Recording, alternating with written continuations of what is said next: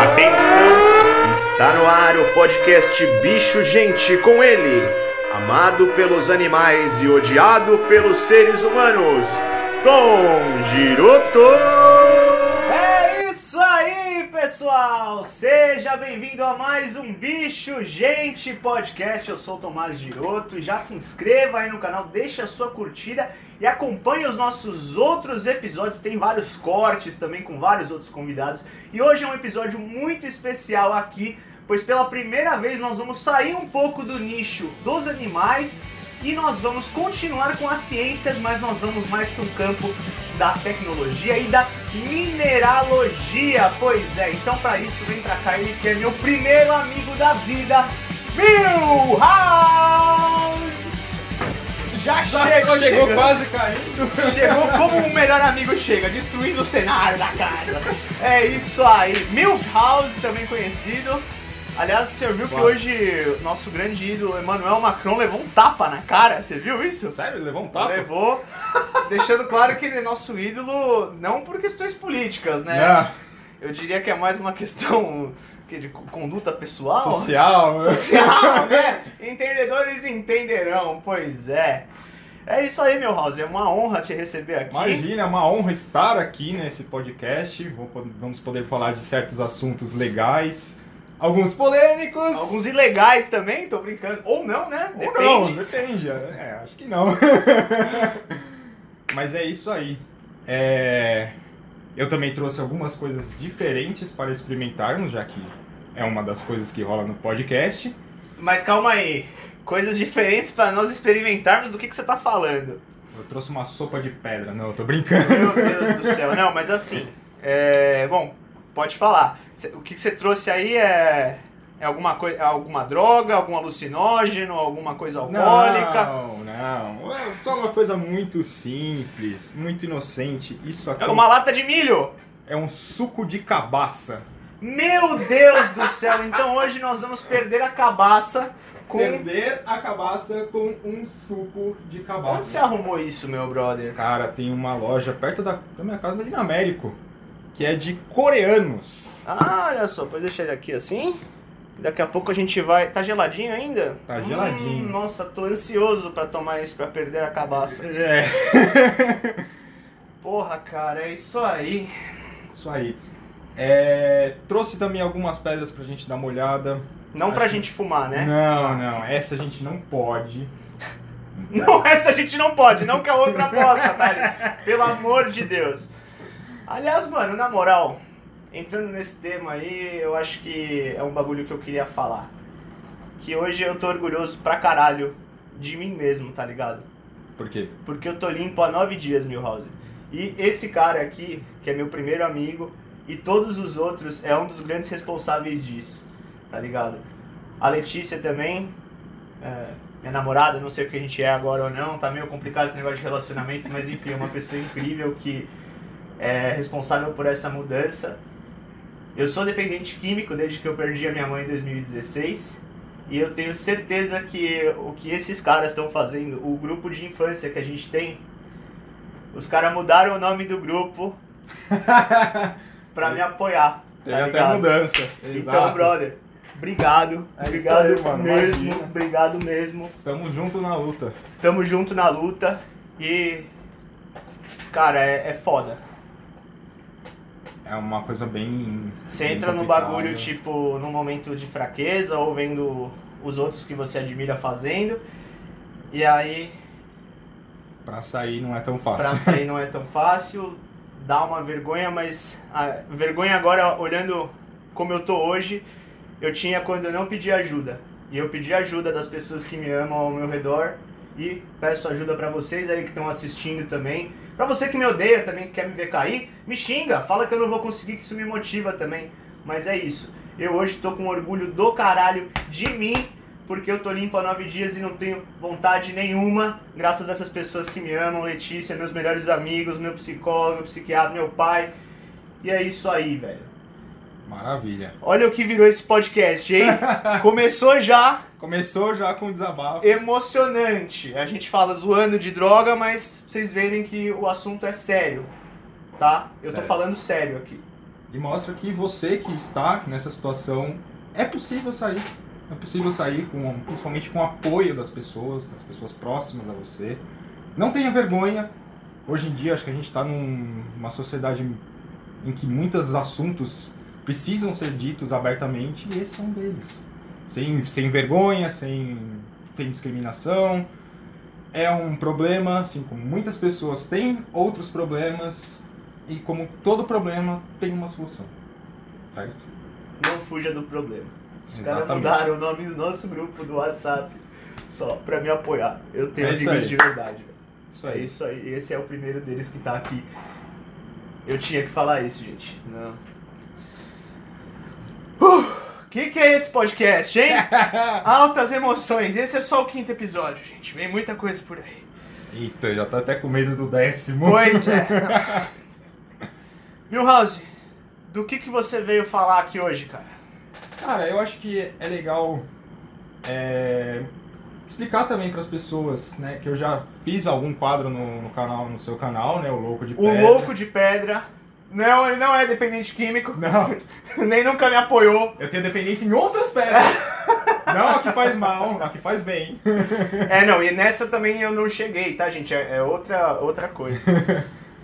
E explicar um pouquinho, né, do como que eu comecei, do porquê que eu comecei, porque eu não trabalho com isso, não é uma profissão minha, nunca, né, já chegou a ser mais ou menos, mas foi algo que me atraiu a entender um pouquinho mais dessa coisa que está ao nosso redor, né, que é um, um aspecto da natureza muito importante, a, o estudo da mineralogia, da cristalografia, que ajudou já a ciência em vários ramos e, e tudo mais. E explicar também um pouquinho para vocês algumas coisinhas para ver se também desperta o interesse nessas pessoas que eu acho que a ciência, principalmente no Brasil, precisa de pessoas mais curiosas, que se perguntem, que se questionem e que vão atrás do conhecimento, não só esperem outras pessoas chegarem lá, mas pessoas que estejam dispostas a encarar isso, a encarar esse desafio e descobrir novas coisas, né? Com certeza. E a mineralogia ela faz parte de um campo da geologia, né? faz parte do campo da geologia. É um campo que estuda é, basicamente as formações rochosas, as formações minerais que se encontram no solo ou abaixo do solo. É, tem algumas, algumas variedades dentro. Você tem a, a geologia, você tem a cristalografia, você tem a mineralogia, que são duas coisas diferentes. A cristalografia foca mais no estudo de cristais, né, do- do- das propriedades físicas e químicas de diferentes tipos de cristais.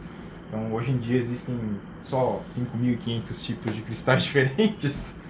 E tem o lado místico também, que é muito difundido, né? Exatamente. Eu comecei a trabalhar num, em 2014 num espaço que era justamente um espaço de terapias holísticas voltado na, tera- na terapia com cristais, né? que a gente que se chama litoterapia, né?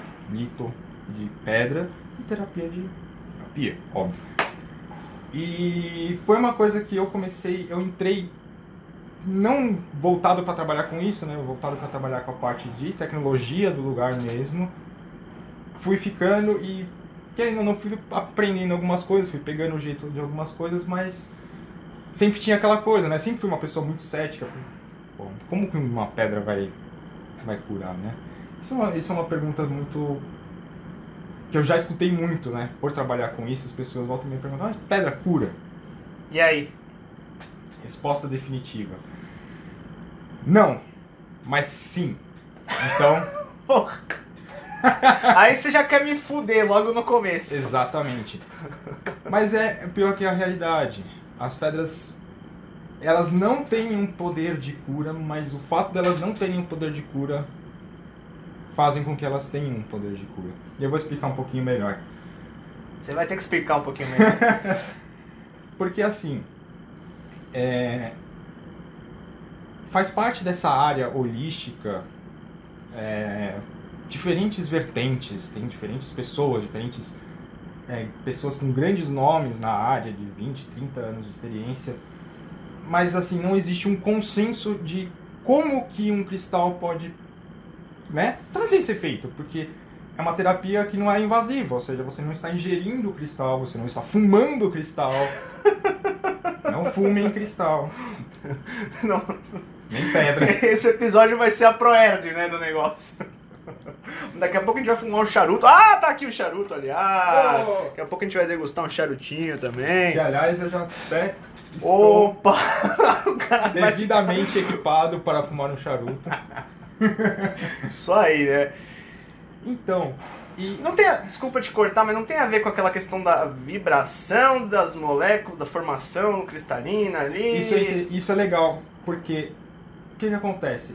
Existe a vibração do cristal. Todos os cristais têm vibração, mas isso não é uma coisa muito justa porque todos os elementos, todas as moléculas, se elas possuem temperatura, elas possuem vibração. Todos os objetos possuem vibração, né? Possuem o um copo tipo de vibração. possui vibração. Exatamente. A diferença mais essencial da vibração de um objeto normal para um cristal, por exemplo, é que um cristal ele possui uns sistemas de cristalização. Esses sistemas de cristalização influenciam na frequência vibracional dessas vibrações. O que, que acontece? Essa vibração da molécula, do, do elemento no cristal, ela viaja pela estrutura cristalina, dependendo da organização das moléculas, que o sistema de cristalização é justamente isso, a organização das A moléculas. que elas- a forma com que elas estão encaixadas ali, né? Exatamente, a forma que elas se formaram, né? Literalmente se formaram naquela posição. Claro que cada cristal depende de elementos químicos que fazem parte dele, mas não só isso, como temperatura em que ele se formou, a temperatura que ele se resfriou, se foi um resfriamento rápido, se foi um resfriamento devagar, tudo isso influencia na em como se forma um cristal. Então, um cristal que tenha mesmo, os mesmos elementos, mas um sistema de cristalização diferente é um outro cristal, porque eles vão ter uma propriedade física diferente. Uma não, várias propriedades físicas diferentes. E essa vibração que viaja do, do cristal, ela é chamada de foson, ou foson, que é parecido com fóton, mas não é. Hum. Fóson ele é uma quase partícula, não chega a ser uma partícula. Quase partícula, né? Ah. Mas é o termo correto. Porque é justamente a vibração que vibra meio que em conjunto com todo o cristal. Tem uma explicação muito mais científica, da qual eu não vou nem me atrever a falar. Então você tem Não curioso? precisa. E Wikipedia, Foson, você vai achar tudo que você precisa lá. Mas o que, que acontece? Essa vibração ela não tem como chegar a nós com uma quantidade significativa de energia para nos influenciar. Nada, nada, nada, nada, nada. Hum, Nada, nada. Então, tipo, muitas pessoas que, né, que estudam com isso, que fazem essa parte da, da, da holística, da terapia com cristais, dizem que essa vibração ah, influ- mexe nos nossos campos energéticos. Aí a gente já começa a falar, hum, campos energéticos, ok. Eu sou bem cético com relação a esse tipo Exato. de coisa, tá? É, eu também era. Mas curiosidade, eu passei a acreditar no poder de cura dos cristais depois que ele tirou a dor, uma, uma dor minha de queimadura. Eu estava trabalhando lindamente no meu dia, fui mexer numa assadeira quente, obviamente o desastre humano aqui é foda. Peguei, meti o dedo na assadeira sem a. a- Quem nunca, né, na cozinha? Aquela que forma aquela bolha, assim, Puta, né? E é foda que é sempre nos dedos que você mais usa, nunca é tipo, ah, o mindinho, esse Não, aqui, não. esse, essa merda aqui desse Tem dedo. no, no meu foi o polegar, bem o polegar. Ótimo. A limpar a bunda depois é uma merda. Com Fazer- polegar não, né? Claro, mas... Só, fa- só fazer outras coisas com o polegar que é uma merda. Entendedores entenderão. Hum, Então, eu- naquela situação eu falei, cara, precisava passar a dor, né? Uma dor desgraçada. E aí me veio uma coisa, porque eu ficava, a minha, a sala que eu ficava, ficava perto da, da sala de aula do lugar, que dava o curso de litoterapia para os alunos e tal. E eu já tinha escutado sobre a pedra que é a selenita branca. Eu nem trouxe a selenita branca, perdão. Mas eu sabia que ela era para tirar dor. Eu Falei, ah, vou, vou testar essa merda, né? Testar isso aqui, que era a única coisa que eu tinha. Eu queria é, passar já. Tá na merda, como é. É. que é? Tá no inferno, abraça o capeta, né, velho? Exatamente. e aí eu fiquei segurando a pedra, mexendo no, no mouse desse jeito, né? Igual um retardado. Mas consegui segurar a pedra enquanto isso. Cara, menos de duas horas depois eu tava sem dor. Podia mexer à vontade. Formou bolha. No dia seguinte tava uma bosta. Mas na hora eu não senti dor nenhuma. Eu falei, cara, tem alguma coisa aí. Tem alguma coisa aí. Porque eu não sou de acreditar nessa porra. Mas aí Mas- funcionou. funcionou. Não, Por quê? Porque eu me dei a oportunidade, funcionou. Eu falei, não, peraí. E foi que quando eu realmente comecei a, a ir atrás, fiz o curso lá, expandi os meus conhecimentos, li um livro fantástico, são 700 páginas, Caraca, velho. que é Manual da Ciência dos Minerais, que é como se fosse a bíblia científica de cristalografia e mineralogia. Tem versão em O Brasil. cara que a gente brasileiro. trouxe aqui não tem informação nenhuma sobre isso, né? Não, não tem informação. Tudo vivência mesmo, né? É, vivência e buscando conhecimento. Hoje em dia, internet é maravilhosa para isso. E justamente por eu ter vivido esse lado e depois ter me aprofundado um pouco mais na questão científica mesmo, que eu posso dizer, não é, não funciona, não existe um consenso de como os minerais podem influenciar a nossa questão vibracional.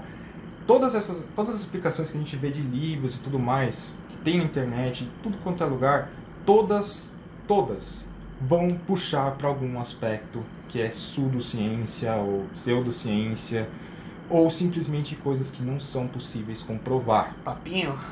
É, é, corpos vibracionais, é, a nossa, o nosso fluxo energético, chakras. Não há um problema em acreditar nisso.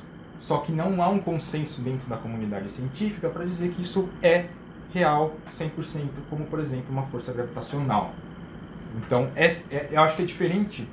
É, é- é diferente você explicar dessa forma ou você explicar com uma ciência que a gente pode provar todos os dias. Então, por mais lindo que seja um cristal, por mais que eles tenha várias coisas legais, várias propriedades incríveis e que nos ajudem de muita forma, ele não pode curar um câncer, ele não pode curar uma doença, ele não pode fazer isso. Todos esses lugares, pelo menos que eu imagino, eles dizem que são, temper- são terapias complementares, ou seja, para não abandonar o tratamento médico. Já começa por aí, gente. Não parem de ir no médico e comecem a usar pedra, porque vocês vão se fuder. Meu Deus. Isso já parece tão errado. Não, cara. Ô, tem cada história. Não, então, e aí eu já lembrei daquela lá que, tipo, o pessoal vai além, né? É, no, no poder místico dos cristais. Como é que é? O cara colocou a pirita na água da família? É, não, é, foi uma, essa foi uma mulher. Chegou lá no, no lugar que eu trabalhava e tava querendo uma pirita, né? Ah, pedra de prosperidade, assim. sim, Pirita, pra quem não sabe, é aquele famoso ouro de tolo, né? Eu de tolo, esse eu trouxe. Trouxe? Claro, você é um tolo, né? Lógico. Eu sou um tolo irritante, ainda tá escrito até na camiseta. aqui. Annoying motherfucker. Então essa aqui é uma pirita, um exemplo de pirita. Pode ver, ela é bem douradinha. Traz ela um pouquinho mais pra trás, pra ela ficar embaixo da luz aí, dá pra ver melhor. Aí. Bem, ela parece um pouco ouro, ela não tem um amarelo tão vivo que nem o do, do ouro e ela é bem mais dura. A pirita, ela tem um problema, ela é um sulfeto de ferro. Ou seja, sulfeto já tem enxofre na composição. Hum. Você não vai querer que sua água tenha enxofre e nem ferro. Né? São duas coisas que não Provavelmente não. Eu, eu acho que não é muito legal você pegar Não. uma água com isso. Aí a gente entra numa outra questão que muitas das piritas têm inclusão de outros metais, como arsênio, antimônio, cobre, outras coisas que a gente não gostaria que fosse para água. Não gostaria de ingerir. É, a maioria dos cristais não tem problema você colocar na água porque eles não são solúveis. Mas a a maioria. É, a maioria. Não é regra. a pirita é um pouquinho. E esse pouquinho faz com que libere esses metais e aí causa uma coisa chamada envenenamento por metais pesados. E o a nossa querida amiga que foi lá querendo a pirita tinha explicado que ela estava procurando uma pirita nova. Porque a pirita dela que estava na água já estava muito preta, Já te sou. que é o que acontece quando a pirita oxida. A água tem oxigênio. então, é, Caraca, então ela que- queria renovar o veneno dela. Queria renovar o E ela punha na, na água da família, era isso? É, pegava, sabe, aqueles suportes para galão de 20 litros. Antes de virar o galão, ela tirava a pirita de lá, colocava a pirita no galão novo e virava. E tá aí, vendo a gente... como é importante conhecer ciência, gente? É importante, É gente. importantíssimo, é fundamental. Né? É, e a gente tem que explicar com toda a gentileza do mundo que a, que a pessoa tá fazendo é perigoso. Perigoso, né? Pare, Literalmente. é, É piritoso. peritoso no caso. Ai, caralho. E sem falar, tem, tem, tem sempre, sempre as pessoas, as personalidades que vinham com certas intenções mais diretas, assim. Como assim, Milhouse? Porque, ah, o pessoal da Aurelística sabe, né? Que, ah, pra cada pedra você consegue uma coisa, né? Então, pedra de prosperidade, pedra de concentração, pedra de. Enfim. Ah, eu já, eu já ouvi falar, tinha um moleque na minha sala que tinha pedra do estudante. É, tem. tem. Chamava Judite.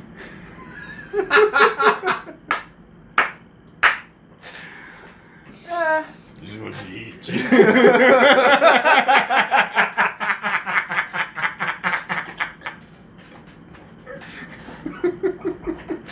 Para por aí.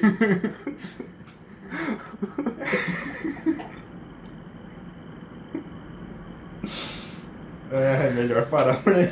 Então, o que, que pediu de estranho lá? Ai, cara, chegou um senhor. Não era novo, não era velho. E eu era o único homem que trabalhava no lugar.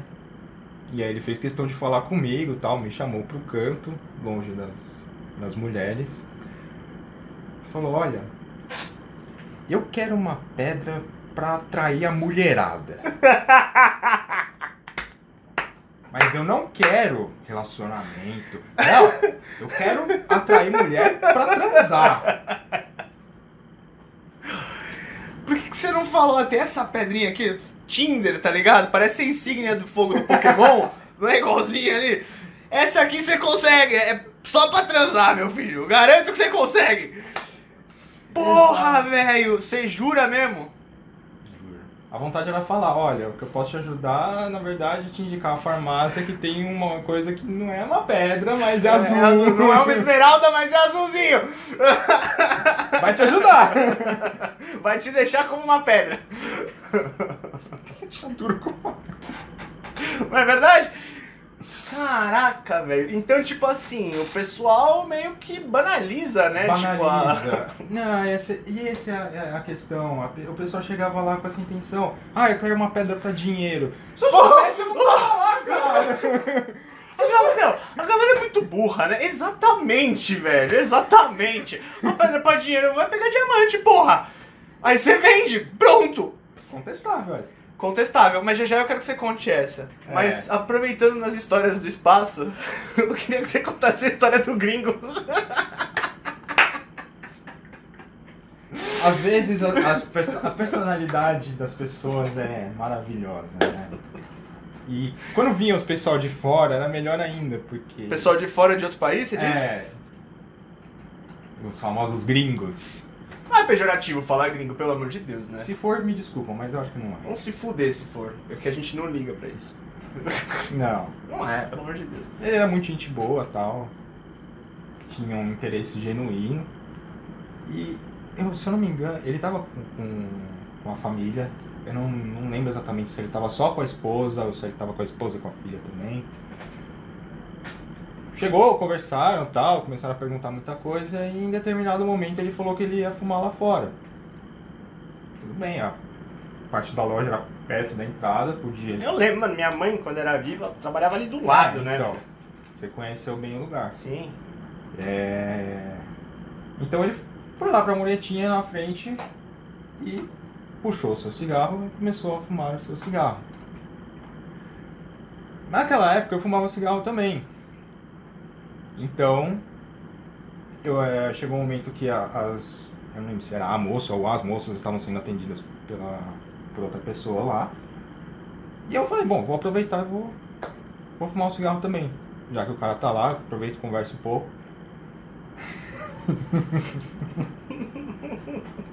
Quando eu saí, cheguei ali perto, eu notei uma coisa. O cigarro dele não tinha cheiro. Aí você fala, tinha cheiro de outra coisa. Não. O cigarro dele não tinha cheiro. Não é que tinha, não tinha cheiro de cigarro. Não tinha cheiro. Era o fantasma. Era um fantasma. Ele tinha o corpo de um cigarro. Ele tinha o filtro de um cigarro. Mas o recheio. Mas o recheio foi uma coisa que posteriormente eu aprendi. Você descobriu o que, que era um Eu fantasma. descobri o que, que era um fantasma. Qual que é o recheio mágico do fantasma que faz um cigarro sem cheiro? e ele estava fumando ali na Ele frente. devia ser holandês. Ele era loiro, ele era alto. Vai que ah, devia ser holandês, meu. Puta que pariu. E aí, sabe, fumando na maior tranquilidade do mundo ali. Ele sabia que ele não ia rodar. Não tinha nem onde ouvir o barulho da festa, né? Não tinha. É, é, eu achei impressionante essa tática. Muito Pois é, impressionante. veio da gringa a tática do fantasma. Sim. Gasparzinho. Gasparzinho total. É, meu. Muita coisa aí que você viveu nesse espaço. Muita coisa. E é muita. é- é atrai muita gente, muita gente diferente, muita gente com uma cabeça diferente do que a gente está acostumado, justamente por lidar com uma coisa que é muito incomum, né? Terapia com cristal. E que me leva ao ponto, né, de se tudo isso, se todas essas coisas, né, é real, o cristal ele não influencia a gente, por que, que eu disse que ele tem um poder de cura? Né? Você disse que não, mas sim. Exatamente. Se um Ficou em cristal cima do muro, filha da É. puta, né?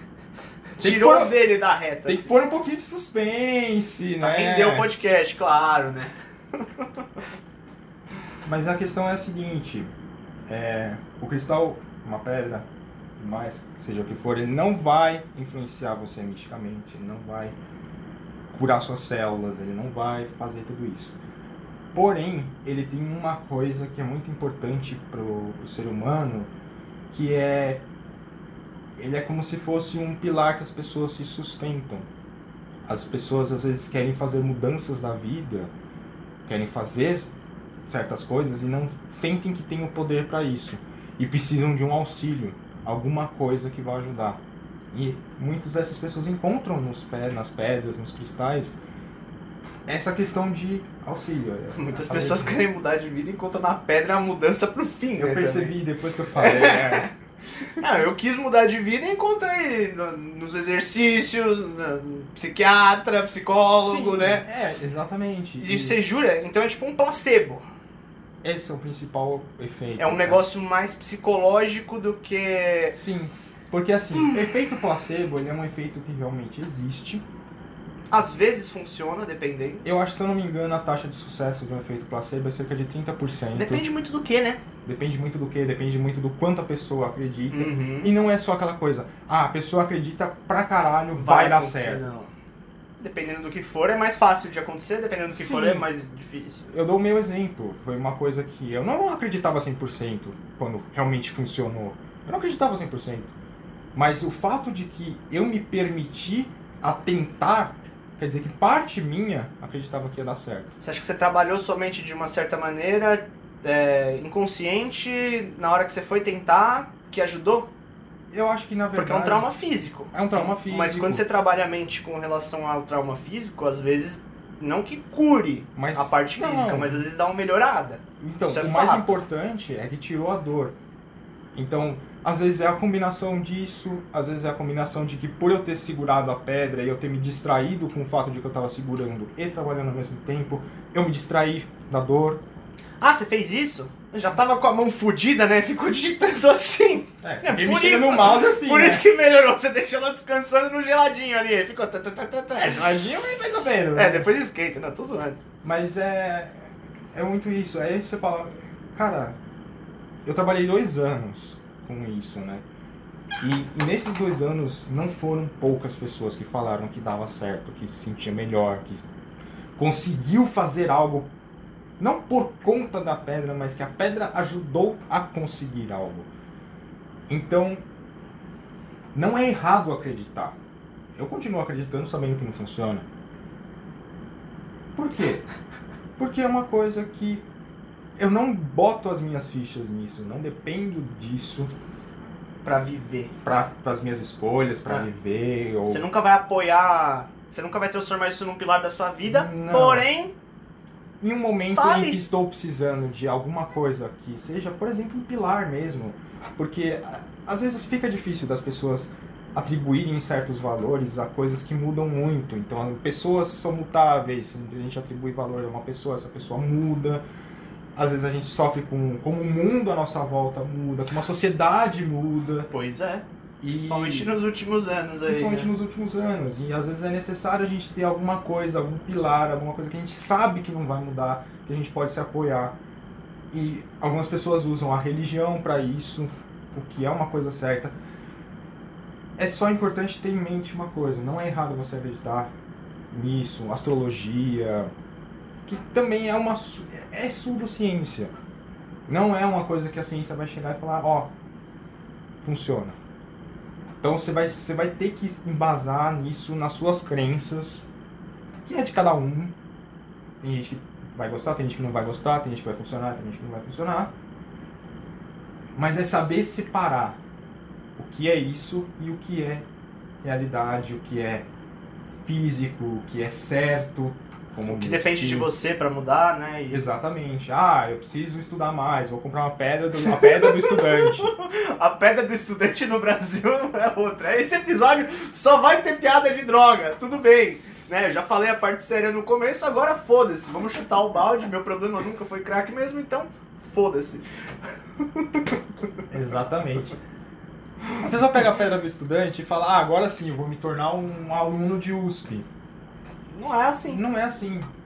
Agora, se você for uma pessoa, não, eu quero ser um aluno melhor, preciso de um, uma coisa a mais ali. De repente a pedra é um lembrete físico. Toda vez que você olhar pra ela, você, olha você pra vai ela. falar, puta, né? Tinha aquela coisa de você tentar lembrar alguma coisa, dar uma, um laço, uma, colocar uma fitinha no dedo. Roxo o bagulho, depois é. cai, né? O Lula fez isso, não foi? Que colocou ali. Isso, companheiro? Companheiro, eu coloquei ali. Nunca mais eu trabalhei, companheiro. Viria até presidente, companheiro. Depois de muito tentar conseguir. Tamo aí pra 2022, companheirada. É isso aí. Tamo fodido no Brasil, né? Só opção boa. Mentira, tem a terceira via, eu acredito. A gente não tá refém de Lula e Bolsonaro. Pode me Não, xingar. Pode me xingar mesmo. Xinga aí se você é petista ou é gado, bolsonarista. Pode xingar. Pode xingar. De boa. Eu acredito na terceira via pro futuro do Brasil. Tem que ser, porque as duas primeiras já Não, estão. não dá. Não dá. Tá triste o O negócio. que que a gente tava falando do dedinho, do lembrete, né? É, Ah, de- se funcionar assim, né? Tipo, puta, sim. terminei de almoçar, vou assistir Netflix. Aí você vê a pedra do estudante lá e você fala, Hum, mas eu tenho pera, eu quero passar na USP. Pedra, aí funcionou, né? Funciona. Mas Então- não é ela que vai te fazer estudar. Não, não. Pode olhar pra ela e falar, ah, foda-se. A é consequência é. A responsabilidade das atitudes nunca vai ser da pedra. Nunca. Não vai dar pra levar a sério Não vai dar pra levar. Não vai. Não vai. Eu vou começar mano. a falar. Eu vou começar a falar cristal ao invés de pedra. Porque. Ô, não, na boa, a gente, eu vou ter que contar a história do Meneghetti agora que eu falei dele.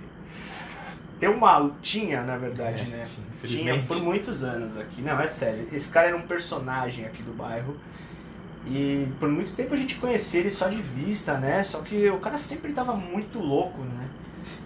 E, mano, ele foi um dos motivos por eu demorar tanto pra contar o meu problema pro meu pai.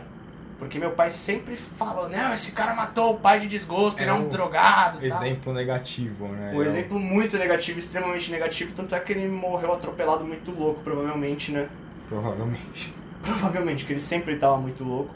Ele tava perto do lugar. É, tava bem perto. Mas, meu, era um cara muito gente boa, um cara que sempre trocava ideia com todo mundo, né? E todo mundo conhecia ele aqui no bairro de anos e anos e anos, né? Aí um dia a gente tava num rolê, num pub, terminou o nosso rolê, acho que você não tava. Tava eu, o Marcão e o Messi. Aí a gente colou lá no postinho, postinho bem frequentado, né? Clássico postinho. postinho dos viciados lá. E aí, meu, Meneghetti colou, a gente nem sabia o nome dele, ele chegou e falou. Aí, eu fumo pedra há 25 anos e não dá nada. Dá nada. Tipo, mano, você olhava pro cara, o cara tava um lixo, tá ligado? E ele falando, tipo, mano, não dá nada, tá ligado? Então ele realmente, ele. A gente se divertia e tal, mas a história dele com certeza é muito triste, né? Da família dele deve ter sofrido pra caralho com ele. E Sim. o fim dele foi bem trágico, né? É que a gente convivia com ele nesses momentos de encontrar ele, dar risada, zoar. Ele tinha os papos de rock and roll, ele era gente Ele boa era, pra uma, caramba. ele era uma boa pessoa. E ele era inteligente pra caralho, né? É, ele era Só muito que- inteligente, só que se perdeu. Se perdeu muito. Até. 25. É, não, 25 anos na, naquele dia. Aquela Quando é. ele morreu já devia fazer mais de 31 anos que ele tava na pedra. E, meu, a gente já viu também pai de amigo nosso é, se perder pro crack, morrer também. E o Meneghetti morreu ano passado, né? Foi ano passado. Foi ano passado, atropelado, provavelmente muito louco. Então, já que a gente tá falando desse assunto tanto né, nesse episódio, galera, fica longe dessa merda, velho. Pedras só as que não fumam, tá? É, pedra só as rochas, que o Milhouse já já vai começar a apresentar uma depois da outra. E, meu, falando em, em substâncias estranhas, tá esperando aqui, ó. Vamos experimentar essa cabaço? porra? Vamos perder a... Que isso, Milhouse? Vamos perder a cabaça aqui. Já estou com o copinho da Moda Foca, em homenagem ao Milhouse, em homenagem a Emmanuel. Macron também. Puta que pariu, velho. Eu tô com mais medo disso do que os insetos. Nossa, cheiro que cheiro tá bom? estranho. Nossa, velho. cheiro meio de biscoito. É, negócio. então. Pra quem não sabe, Milhouse e eu, por muito tempo, a gente fazia Jackass. Não, a gente fazia o Jack A gente fez o Jackass, claro. Desde aquela época a gente tinha preocupação com direitos autorais, né? E a gente fez a vitamina do Rambo, Nossa. Que era tipo uma pá de coisa que a gente toma no café da manhã, pôs alho, não sei o quê. Nossa, alho suculento. Não deu, né? Bateu e voltou.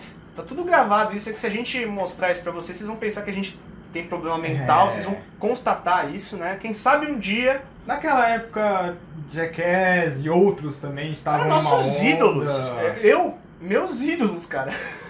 Eram meus ídolos. Foi assim que eu comecei a gravar, a me gravar, a me pôr na frente da câmera. Foi fazendo merda. Foi machucando meus amigos, foi sendo machucado. Vai lá, chuta meu saco, vai ser engraçado. Chuta a bola no saco, vai, É. mete a mão na taxinha. É, é exato, exato. Põe fogo na bola. Toma, aí fizemos chá que o cara trouxe da Tchecoslováquia com um monte de sal. Não, já, era, já era República Tcheca, Tchecoslováquia era... É não, República Tcheca e agora é Tchequia.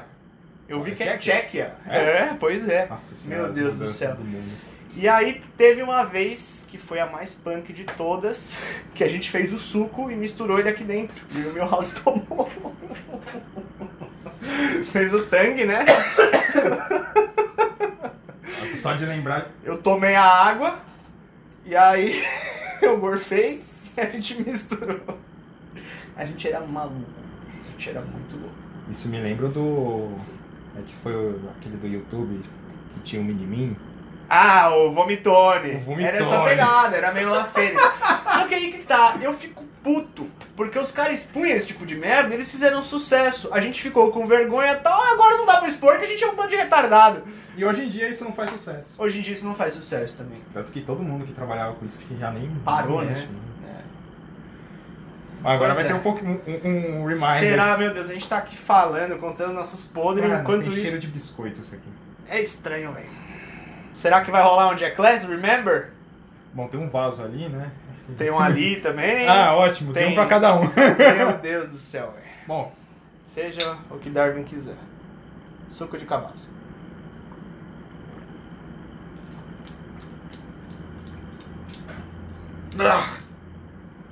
Parece que eu tô tomando Estranho. biscoito. Exato, é suco de biscoito. É estranho pra É estranho, velho. Tipo, não é ruim, mas Não é bom. não é algo... Opa! Não é muito bom não, velho. Nossa. Eu não tô gostando disso não, velho. É enjoativo pra caralho. É enjoativo pra caralho. Eu dei um golão ali. Ele parece um chá, mas... Nossa, meu. Não, ele parece um biscoito... E a gente não pegou nada pra tirar o gosto, né? Vai ter que ser o... o Ah, é? charutão, velho. Pelo amor de Deus, velho. Charuto pelo menos é de E chocolate. salva charuto, ó, põe o plastiquinho aqui, depois eu jogo a camisinha do charuto fora aqui. Importante, proteção. Porra, né? Nossa. Meu Deus do céu, velho, esse gosto aqui eu tô respirando pela boca aqui. Foi cara. mal, mas eu tive, eu tive que trazer algo diferente. Você- porra, isso é japonês? Coreano, né? Coreano. Vá tomar no cu, da próxima vez traz um cachorro aí que a gente assa, O outro que eu né? trouxe era o melhor, eu acho. Você trouxe outro? É diferente. O que que você trouxe? Esse aqui é ginger Chamar o ale. cara. Seu quê? Ginger, é de gengibre. Ginger Ale? É gengibre. Você tem álcool? Não. Que agora eu parei, né? Por conta da minha. Não, não tem álcool não. aí. Não Esse tem é- álcool? É só uma bebida de. Ale não é cerveja? Não, eu acho que eu nesse caso é só ah, o fato de ser uma bebida mesmo. Meu Deus do céu, velho. Mas é de gengibre, então tá suave. É isso mesmo. Deve ser melhor que essa porra. Ah, obrigado, charuto, por salvar meu paladar.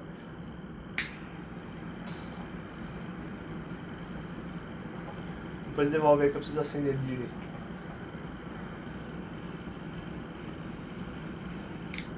Bom,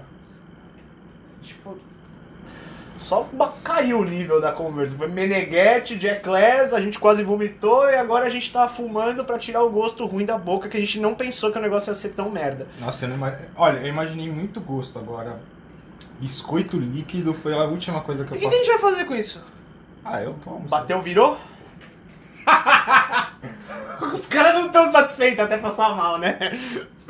Vamos lá? Queimando aqui já. Vai.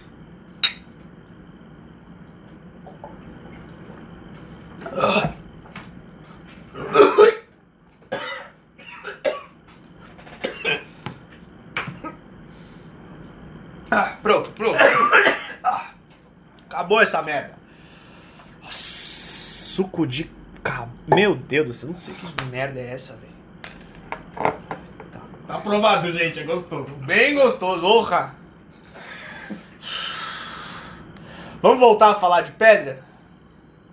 A gente tava falando de Meneghetti agora há pouco. Você já quer... Tá vendo? Esse episódio já era. Não vai ter outra piada. É, monetização, esquece. Esquece, Esquece. monetização. Já era, já era, já era. Isso porque não tem álcool dessa vez, né? Cara, eu acho que assim, tirando a parte do lado místico, eu acho que vale a pena a gente ver as pedras pelo que elas são capazes de nos oferecer em termos de é visão mesmo, de beleza, de conhecimento. É, quer ver? Tipo, a parte joia mesmo, peças, decoração. Eu acho que nem precisa ser joias para ter uma be... pro cristal ter uma beleza, né? Eu acho que mesmo as coisas mais simples. Isso não é meio fútil? Será que é fútil? Vou tocar o cara agora. Porque, por exemplo, se você tem, um- se você tá num ambiente, por exemplo, seu quarto, sua casa, o seu, seu escritório, você se sentiria legal se ele fosse um ambiente que tivesse, por exemplo, só essa mesa, sem essa planta, sem grandes decorações. Não, tem o cenário, né, do podcast. Então, Tem que ter, mas né? eu acho que cada pessoa tem um gosto. E tem Pois pessoas é. que têm esse gosto de uma decoração mais voltada para o natural. E as cores que um, um cristal, que uma, uma pedra pode trazer para esse ambiente Ai, tá é... não desceu tudo não. Desceu, mas ele tá aqui. No último episódio, o Fortino explicou a diferença entre regurgito e vômito. Tá no regurgito aqui. Ah, meu Deus do céu, velho. Nossa Vai, Senhora. continua. Desculpa. E eu acho que, tipo, pra você comprar, pra trazer um, um- uma alegria pro seu ambiente, pessoa que faz Feng Shui, eu acho super, super justo usar pra Feng Shui, não só por uma questão energética e tudo mais, mas uma questão de você se sentir bem. Se você se sentir bem tendo um, um cristal, tendo uma pedrinha ali, ótimo. Tem pessoas que não gostam. E tá tudo certo. Mas existem muitos. Cara, tanta variedade que você não precisa ir para as joias e tudo mais para achar peças incríveis. Por exemplo, isso aqui é uma das pedras, um dos cristais mais comuns, que é o cristal de quartzo. Sílica e oxigênio. Só que essa peça aqui, por exemplo, ela mostra bem as diferentes eras de cristalização Deixa eu ela um pouquinho mais pra cá assim pra gente Ó. ver. Aí tá bom, aí tá bom. Que aí você fica na luz. Perfeito. Tá vendo? Aham. Você tem as diferentes eras de cristalização meio que marcadas dentro do cristal. Caraca, Então, isso é muito legal. Cada linha desse daqui representa alguns milhares de anos que levou para se resfriar. E aqui caiu uma pequena camada de poeira, depois formou outra sílica, camada de poeira. E É a história, né, do, É, do é- solo. Do... Se a gente pudesse né, pegar e retirar uma amostra disso daqui, fazer a datação do carbono, poderia dizer exatamente quando se formou esse cristal. E dependendo da localização e tudo mais, você consegue tirar algumas conclusões de eventos geológicos que aconteceram é, naquela época, em determinado período. Muito louco. Então, Existe alguma forma de garantir, por exemplo, que o cristal é legalizado? Que ele não está sendo super explorado, que ele não veio de alguma mina de trabalho escravo? Não. Não existe nenhuma forma de garantir isso. no Brasil não. No Brasil, não. Fora, muito provavelmente não. Isso é uma coisa meio foda. Tudo tem seu lado ruim. Vamos falar um pouquinho do lado mais pesado dessa questão de extração mineral e de pedras e tudo mais. É, vamos lá e fazer uma.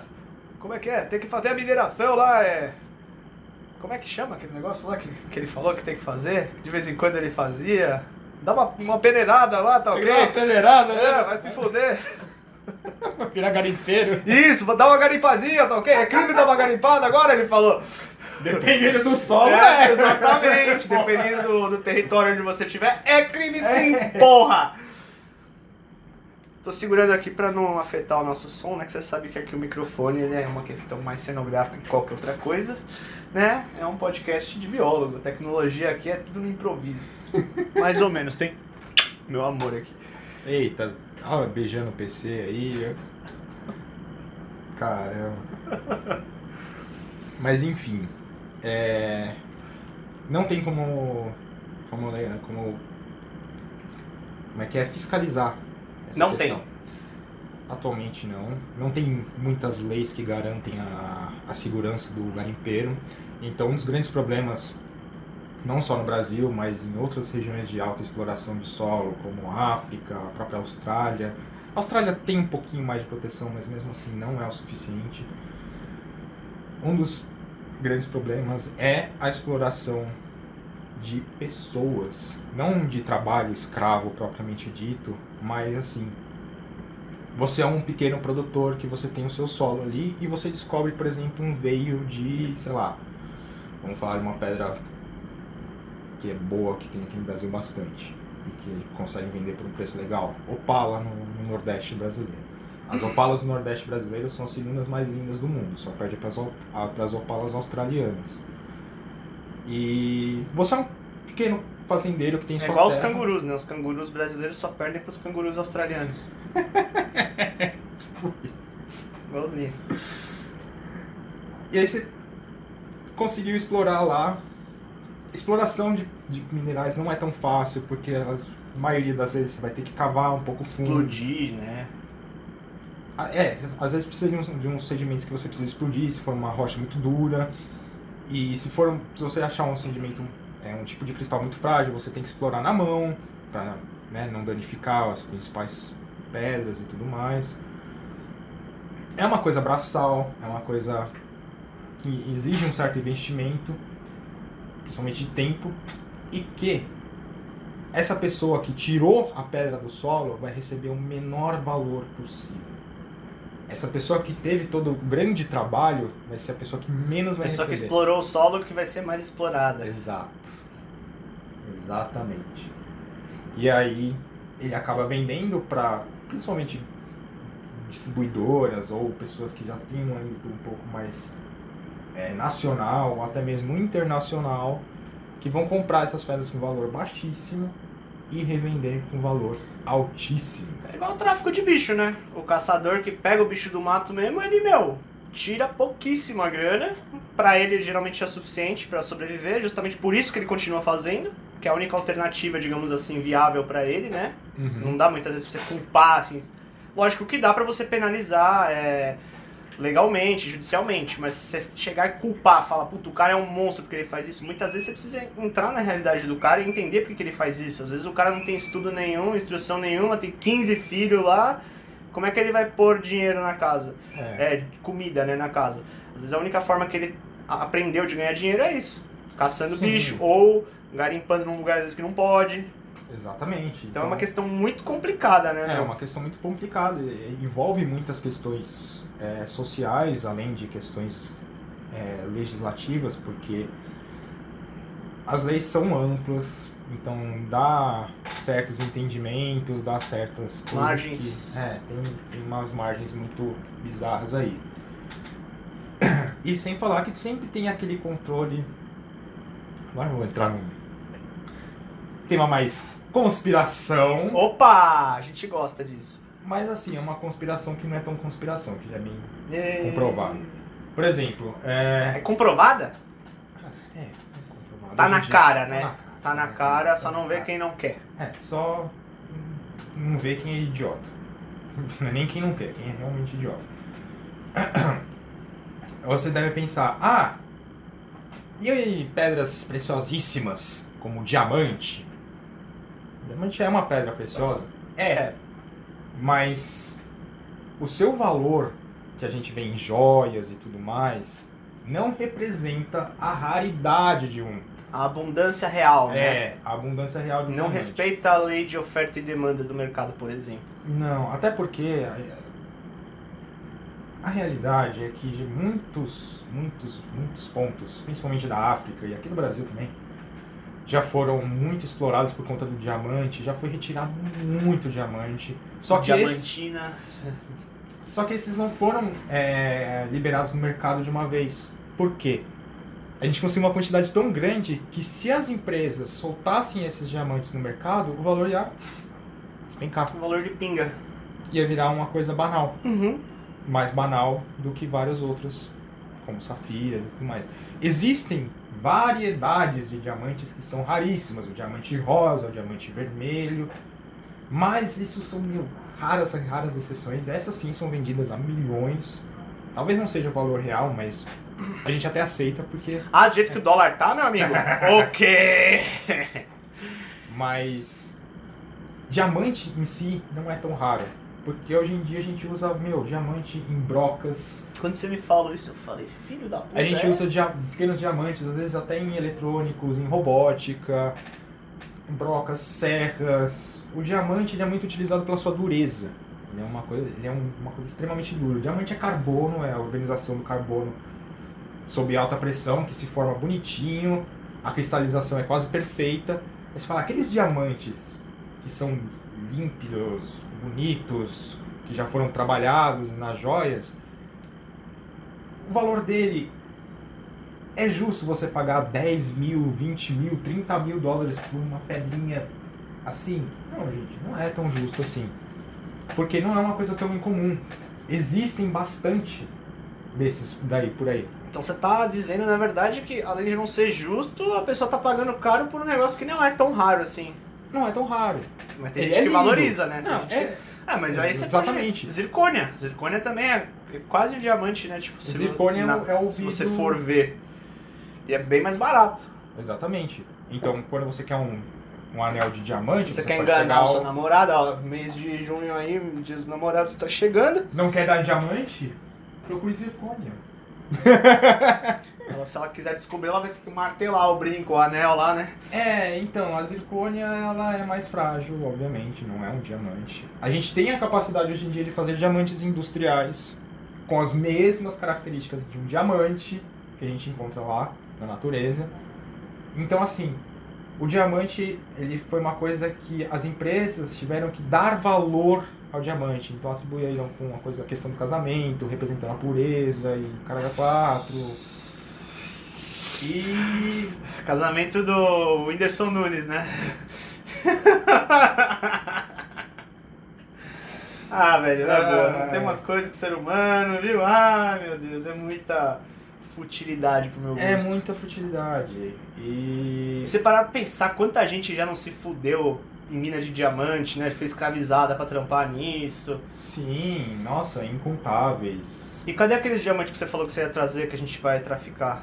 Essa parte eu corto. Eu tava no carro. Ah, demorou. Beleza. E, bom, É, e é aquela coisa. É legal ter um diamante? É legal ter um diamante, mas. Gente, não vai nessa de que, ah, diamante é extremamente raro. Porque. existem outros minerais, outras pedras mais raras? Caralho. Ah, caralho? Existe muitas, ixi, E por que, que elas não são mais caras que o diamante? Algumas são. Algumas são? Algumas são. É, gemas muito raras de alexandrita são geralmente muito mais caras que os diamantes, mesmo os de joia.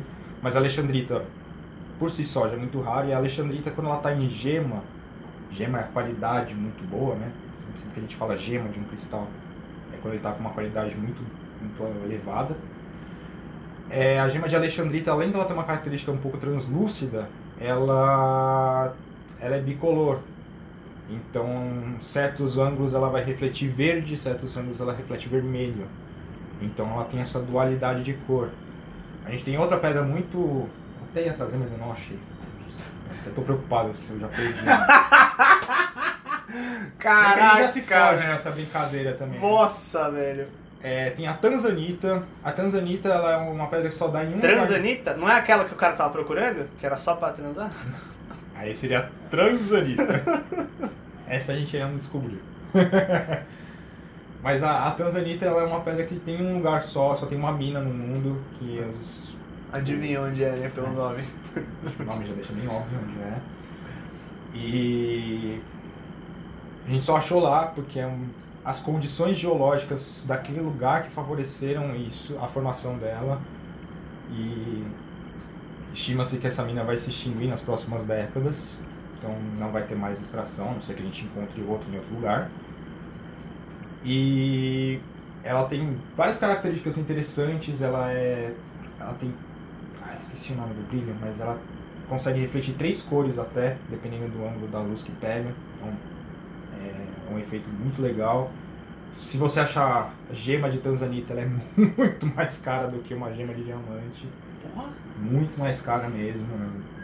uma coisa absurda. Mas de novo, é- e ela, tá um, ela tem um valor muito grande, por quê? Porque você só encontra naquele lugar. Então tem a Tanzanita, tem a Larimar, que só encontra numa mina na República do Congo.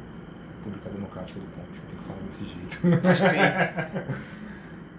E tem coisas que, por exemplo, são de certa forma formações raras, mas que não são tão caras. Um exemplo é essa aqui, que é uma formação septariana, é um septarian. Mas ele não é assim, naturalmente, essa bolinha. A bola em si, ela foi polida por fora, então ela teve um polimento. Só que é, o septária, na verdade, ele é uma não é uma pedra, mas é uma formação geológica que acontece e que esse amarelo aqui ele é calcita amarela, esse marrom mais escuro é uma pedra de cálcio também chamada aragonita e esse marronzinho aqui que é basicamente rocha calcária, não é um cristal, é uma rocha, é como se fosse bolhas que se formaram lá no manto terrestre. Então, meu, gente, cristal se forma muito lá para baixo, onde as temperaturas e a pressão são muito grandes, né? Deixa eu mostrar aqui. É, por conta do, do núcleo da Terra, né? Então, proximidade com magmas, com bolsões de magmáticos que estão ali embaixo, é, fazem com que esse daí fique quase como se fosse uma sopa, né? É uma sopa de pedra. Isso aqui já teve líquido, então? Isso aqui já foi líquido? E aí o que que acontece? Lá embaixo. Lá da- embaixo. Da. Então você teve essas essa inclusão de bolhas de calcário meio que se intrometeram na, na cristalização da calcita. E aí é muito difícil dizer por fora, mas se a gente pegar e cortar isso aqui ao meio, a gente vai ver que essas formações de calcita, elas vão ser mais concentradas dentro do que fora, o que indica que resfriou primeiro a casca dele e dentro ele continuou mais quente e líquido do que o exterior. Por isso do nome? Septária, na verdade, vem de se- septária, que é do latim para segregação ou divisão, partição. Mas eu lembro que você me falou que chamava ovo de dragão. É, ovo chamam de ovo de dragão porque parece um pouquinho ovo de dragão e passa por um, por um processo que é concrecação, acho que é o nome correto do processo, que é justamente a formação de sólidos que estão dissolvidos num líquido que eles se solidificam porque eles se juntam. Então ele se concentra aqui, se concentra aqui, aragonita e se concentra aqui. Dentro deve ter várias cristalizações bem definidinhas de calcita. que forma com um bolsão de ar e tudo mais. Então, tipo, só tem dois lugares no mundo que essa formação, que é a chamada septária, vai, se, vai ser encontrada. Uma é na costa da. que sai desde do, do- da América do Norte e desce um pouco para a América do Sul, pegando um pouco a América Central, ali é encontrado, e na, na costa de Madagascar. Caraca. Então é uma rocha que tem, por exemplo, em dois lugares no mundo. Mas você pensa, ah, quanto você gastou nisso aqui? 5 mil reais? 10 mil reais? Claro que não, mas tem, sei lá, 80 reais. Roubou. Tô brincando. Zero. É. Tô brincando. 80 reais, mas por que, que ela é barata se ela só corre em dois lugares no mundo? Ela não é valorizada? Porque. Já tipo, foi polida, tá muito bonitinha. Isso aí é um enfeite legal de Isso é um efeito legal. mineral, né? Exato. É uma coisa que você pode colocar num, num suportezinho, enfim. Parece um doce, um negócio mó bonito, velho. Uma bola de sorvete. Pô, dá vontade de morder. É um isso. quebra-queixo. É, esse é o verdadeiro. Mas ela não é valorizada primeiro, porque ela não tem as características que, no contexto geral, as pessoas mais valorizam, porque ela não é translúcida, ela não é tão brilhante, a cor dela não é tão definida, você vê, tem várias cores, então as pessoas já ficam meio assim. E outro real motivo é que ela não tem uso. Se não, Ela é uma pedra comum, tipo calcita, aragonita e calcário. tá. pô, foda-se. Aqui a formação das, das três juntas é rara. Mas é, é valorizada pra quem valoriza isso. Entendi. Porque é uma parcela muito pequena da, da população pra falar, ah, vamos vender isso aqui por dois mil reais que a pessoa vai comprar. Ao contrário. Ao contrário do diamante, a pessoa vai comprar por quê? Porque eu vou casar, porque é, é pureza, Por porque causa da é- representação cultural que É foi valor feita em cima do diamante. Valor agregado. Nossa, isso daí é, é algo bem relativo, né? É. Mas Exatamente, mas é, é essa a questão. Tem pedras que são. que tem uma beleza mais diferentona, que nem essa daqui, que é uma bornita. Meu, isso daí é lindo demais. Deixa ele embaixo da luz aí. Acho que assim tá dando pra ver legal. Se tem. quiser pôr na minha frente que eu tô de branco pra, pra dar pra ver melhor. Assim, Acho que sim. Mais pra cá talvez. Ela tem várias cores. Isso aqui. Pega ela. Ela parece uma pirita até. Lembra, só que ela também tem azul, tem meio que um verde, né? É muito bonito isso aqui. Roxo, olha isso, cara. É linda demais. Linda demais. Olha isso. Só que com o tempo ela vai. Ela vai perdendo esse brilho. Porque ela vai oxidando. Só que a, borni, a bornita é uma formação que parece um pouco a, a pirita, mas é diferente. Ela tem, ela também é um sulfeto. Só que ela tem cinco cobres, um ferro e quatro enxofres, se eu não me engano, Na composição. na, na molécula dela. Aham. A pirita ela é só um sulfeto de ferro. Então são dois ferros e um enxofre. É... Muito legal. Por conta da. Principalmente do cobre, da inclusão de cobre que dá essa, essas diferentes cores, né? Mas Aham. isso também tem a ver com oxidação.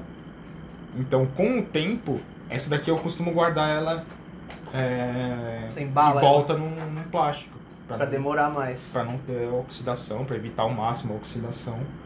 E manter um pouco do brilho. Mas é uma pedra que, é, de certa forma, é temporário o brilho nela. Caramba. Depois ela vai ficar o quê? Só da cor da pirita? Meio- Depois ela vai ficar preta. Ela vai ficando preta. Igual a pirita que a mulher deixa na água. Exatamente. Igual a pirita oxidada. A pirita dificilmente, ela vai acontecer também, mas ela demora muito mais para oxidar com o ar. Então ela não tem tanto problema deixar assim exposto. Agora essa daqui ela já, já tem um pouquinho disso. Então, cara, tem pedras que tem usos para muita coisa. Que nem eu trouxe uma fonte de mercúrio. Que isso? É, Trouxe câncer aí pra gente? Ah, não, ufa. cinábrio. Que que é isso, meu amigo? Cinábrio é justamente um cristal que serve como um minério de mercúrio. Se você olhar bem, você vê vários, vários cinzinhas aí que. Isso aqui não vai vir pra mim. Não. Ele tá dentro de uma molécula junto com um enxofre, então ele tá uma molécula estável. Não tem problema. Pode comer? Também. Tá à vontade. Não parece um finezinho assim? Tipo aquele beijos lá? tá- Olha, Parece um pedaço de carne também. você pode comer. Eu só não sei se você vai sobreviver, mas você pode comer. Agora, como é que vai passar isso aqui? Se passar, como é que vai sair também, né? Meu Deus do céu. E Então, cara, isso aqui não deve ser muito legal, não. Né? Não. Nossa. Não coma minerais, tá bom, gente? Eu Existe. trouxe um mineral que pode comer. A gente vai comer? Não, Ah. mas pode. Hum. Na verdade, a gente já come ele todo dia. Conta pra gente essa história, mano. É óbvio. Eu trouxe um cristal de sal Ah, natural. puta que pariu, mas essa também tava na minha cara, né? Sim, O famoso gente, cloreto de sódio. cloreto de sódio. O cloreto de sódio, ele também é um cristal e ele cristaliza de uma maneira mais fácil. Inclusive, se você ver isso aqui, ó, tá vendo que ele tá com essa bordinha aqui? Uhum. Essa borda é causada pela umidade que tirou o sal E daqui, fez ele. escorreu pra cá, a umidade secou e ele cristalizou aqui embaixo. Isso aqui Tá é cloreto de sódio. Caraca, um cristal de cloreto de sódio. Exatamente. Só que essa daqui é uma formação mineral natural, ou seja, ele não veio de salinas, mas a cristalização é basicamente a mesma coisa. Basicamente igual. Eu só não falo pra gente comer isso, porque como tem outras coisas aí, eu não sei o que, que tem aí dentro. né? Não seria uma boa. Tem que passar pelo processo, né? É, industrial, normalmente a gente tá. não come sal Cristalizado. A gente Cristalizado. pega o marinho, né? Exatamente. Exceto o sal rosa do Himalaia. O sal rosa ele é uma formação mineral rochosa mesmo, das montanhas, que eles fazem a extração, passam por um processo de, de purificação, remoção de outros elementos. Né? Você já me falou que o sal rosa do Himalaia que é vendido, ele é meio fake. A Certo? maioria é.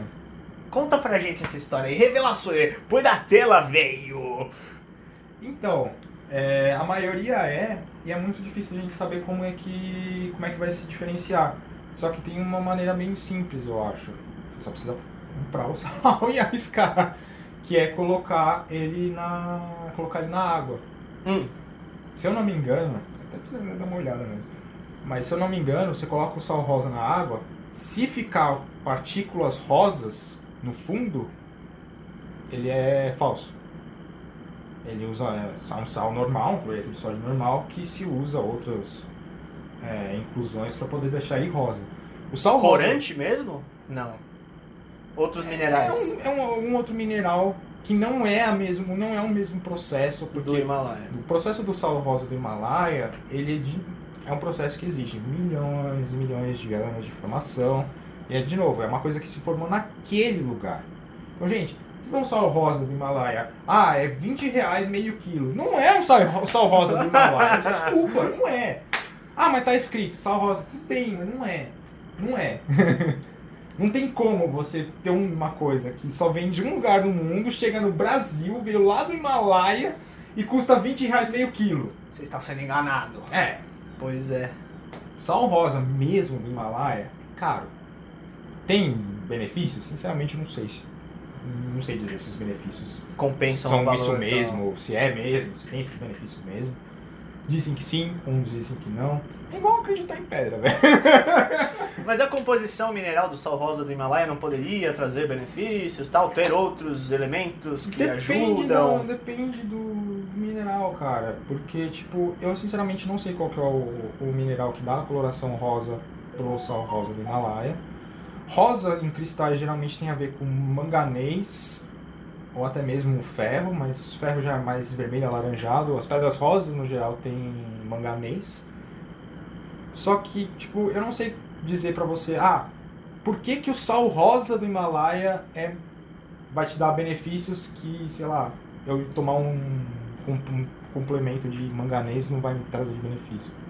Faz sentido. Porque ele vai ser dissolvido do mesmo jeito. No nosso corpo ele não vai ter mais a formação cristalina do sal normal. Então, eu não sei dizer, ah, essa molécula especial aí do sal rosa aguenta o processo de, de digestão. Eu acho que é muito inconclusivo dizer isso. Falam que é, acho que ajuda a diminuir a questão do sódio. Então, talvez por ter a inclusão, ele tem menos sódio naturalmente, né? Porque a inclusão vai estar ocupando o lugar do sódio. Mas existe hoje em dia sal light, que tem menos sódio. Sim. e É mais barato, então... Mais barata? É mais barato que um sal rosa do Himalaia. Ah, sim. Faz Então, sentido, tipo, faz sentido.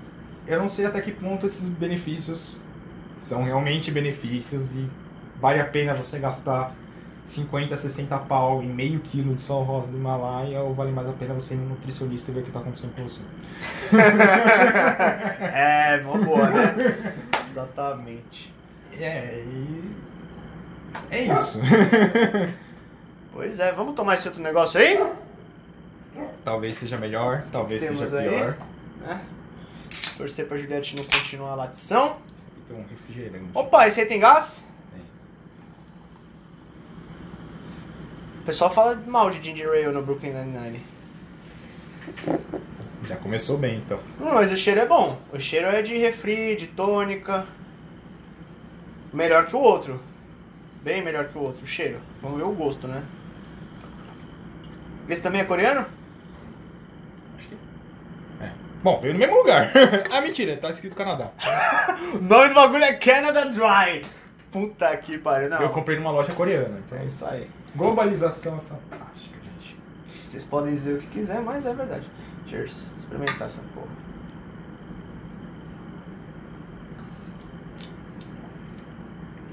Mano, parece um Guaraná sem gosto. Não tem gosto de gengibre. Parece um Guaraná sem gosto, mas não é aguado. É. Ele não é água. Será que esse é o Guaraná americano? Deve ser, né, meu? A versão do Guaraná Antártica americano é Ginger Ale, viu, gente? Vivendo e aprendendo, não sabia nada. É extremamente parecido com o Guaraná, só que ele não tem o gosto característico que o Guaraná tem. Não é muito. Nada demais, não. É, não é ruim. Longe de. Ô, Juliette! Caralho.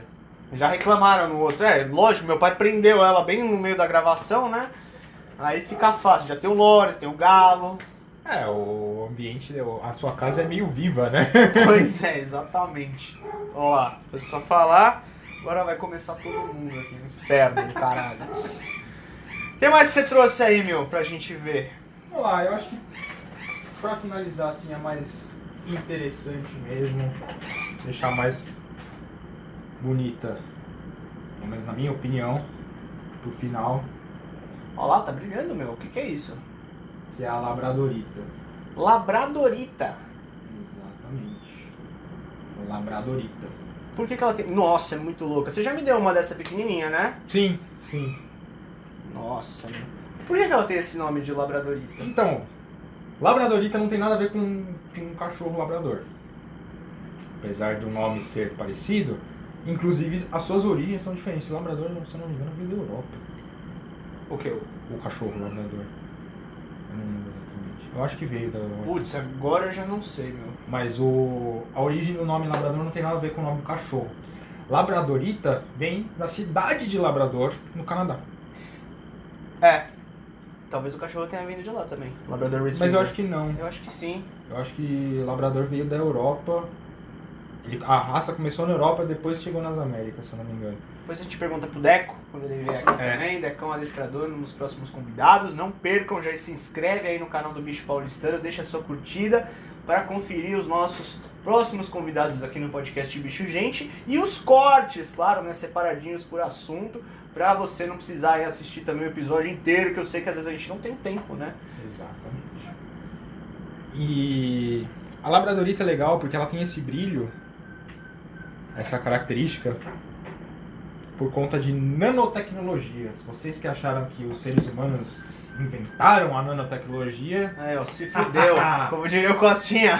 se fudeu. a natureza, ó, a natureza é foda e ela já trabalha com nanotecnologia há muito Faz tempo. tempo, né, meu?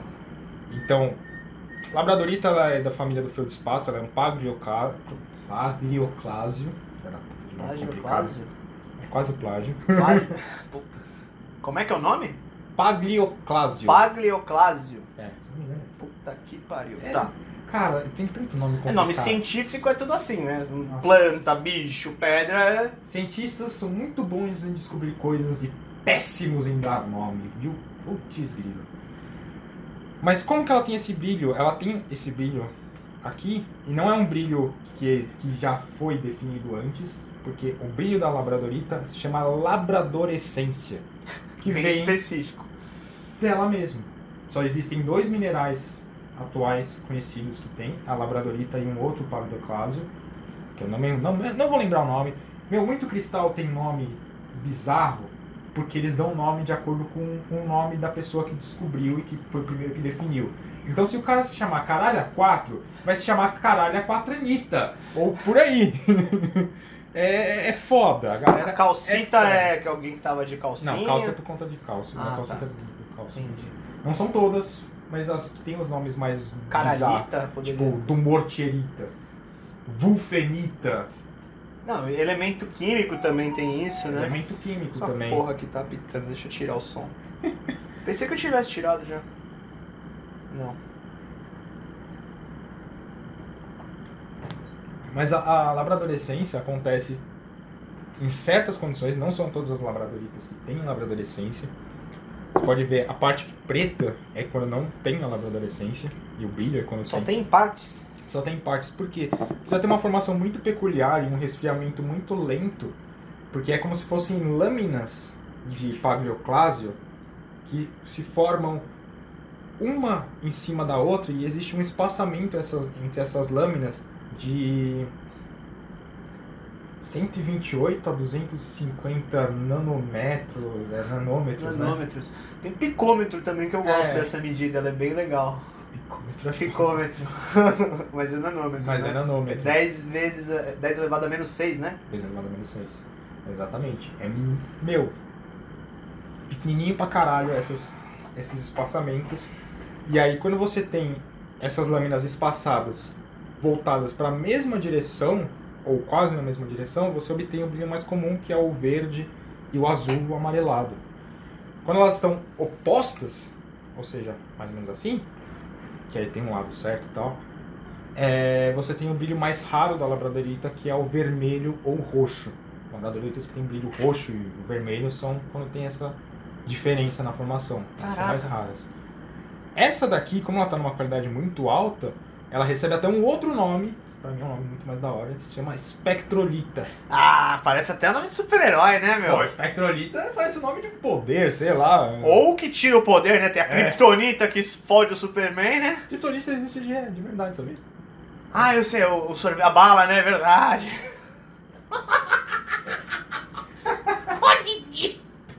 Eu lembro- Existe de verdade a É, Eu Kryptonita? não lembro, eu não lembro a formação da Kryptonita, os elementos da Kryptonita, mas ela existe de verdade, a Kryptonita. Caralho. Justamente porque foi inspirada na, na Kryptonita real, né? Que veio dos quadrinhos. E, meu, tem várias formações, tem, tem uma... se chama Moldavita. Essa tem, nossa... Da Moldávia? Hum, Pior que não. Moldavita é uma das pedras que mais tem falsas no mercado. E Moldavita geralmente é cara pra caralho.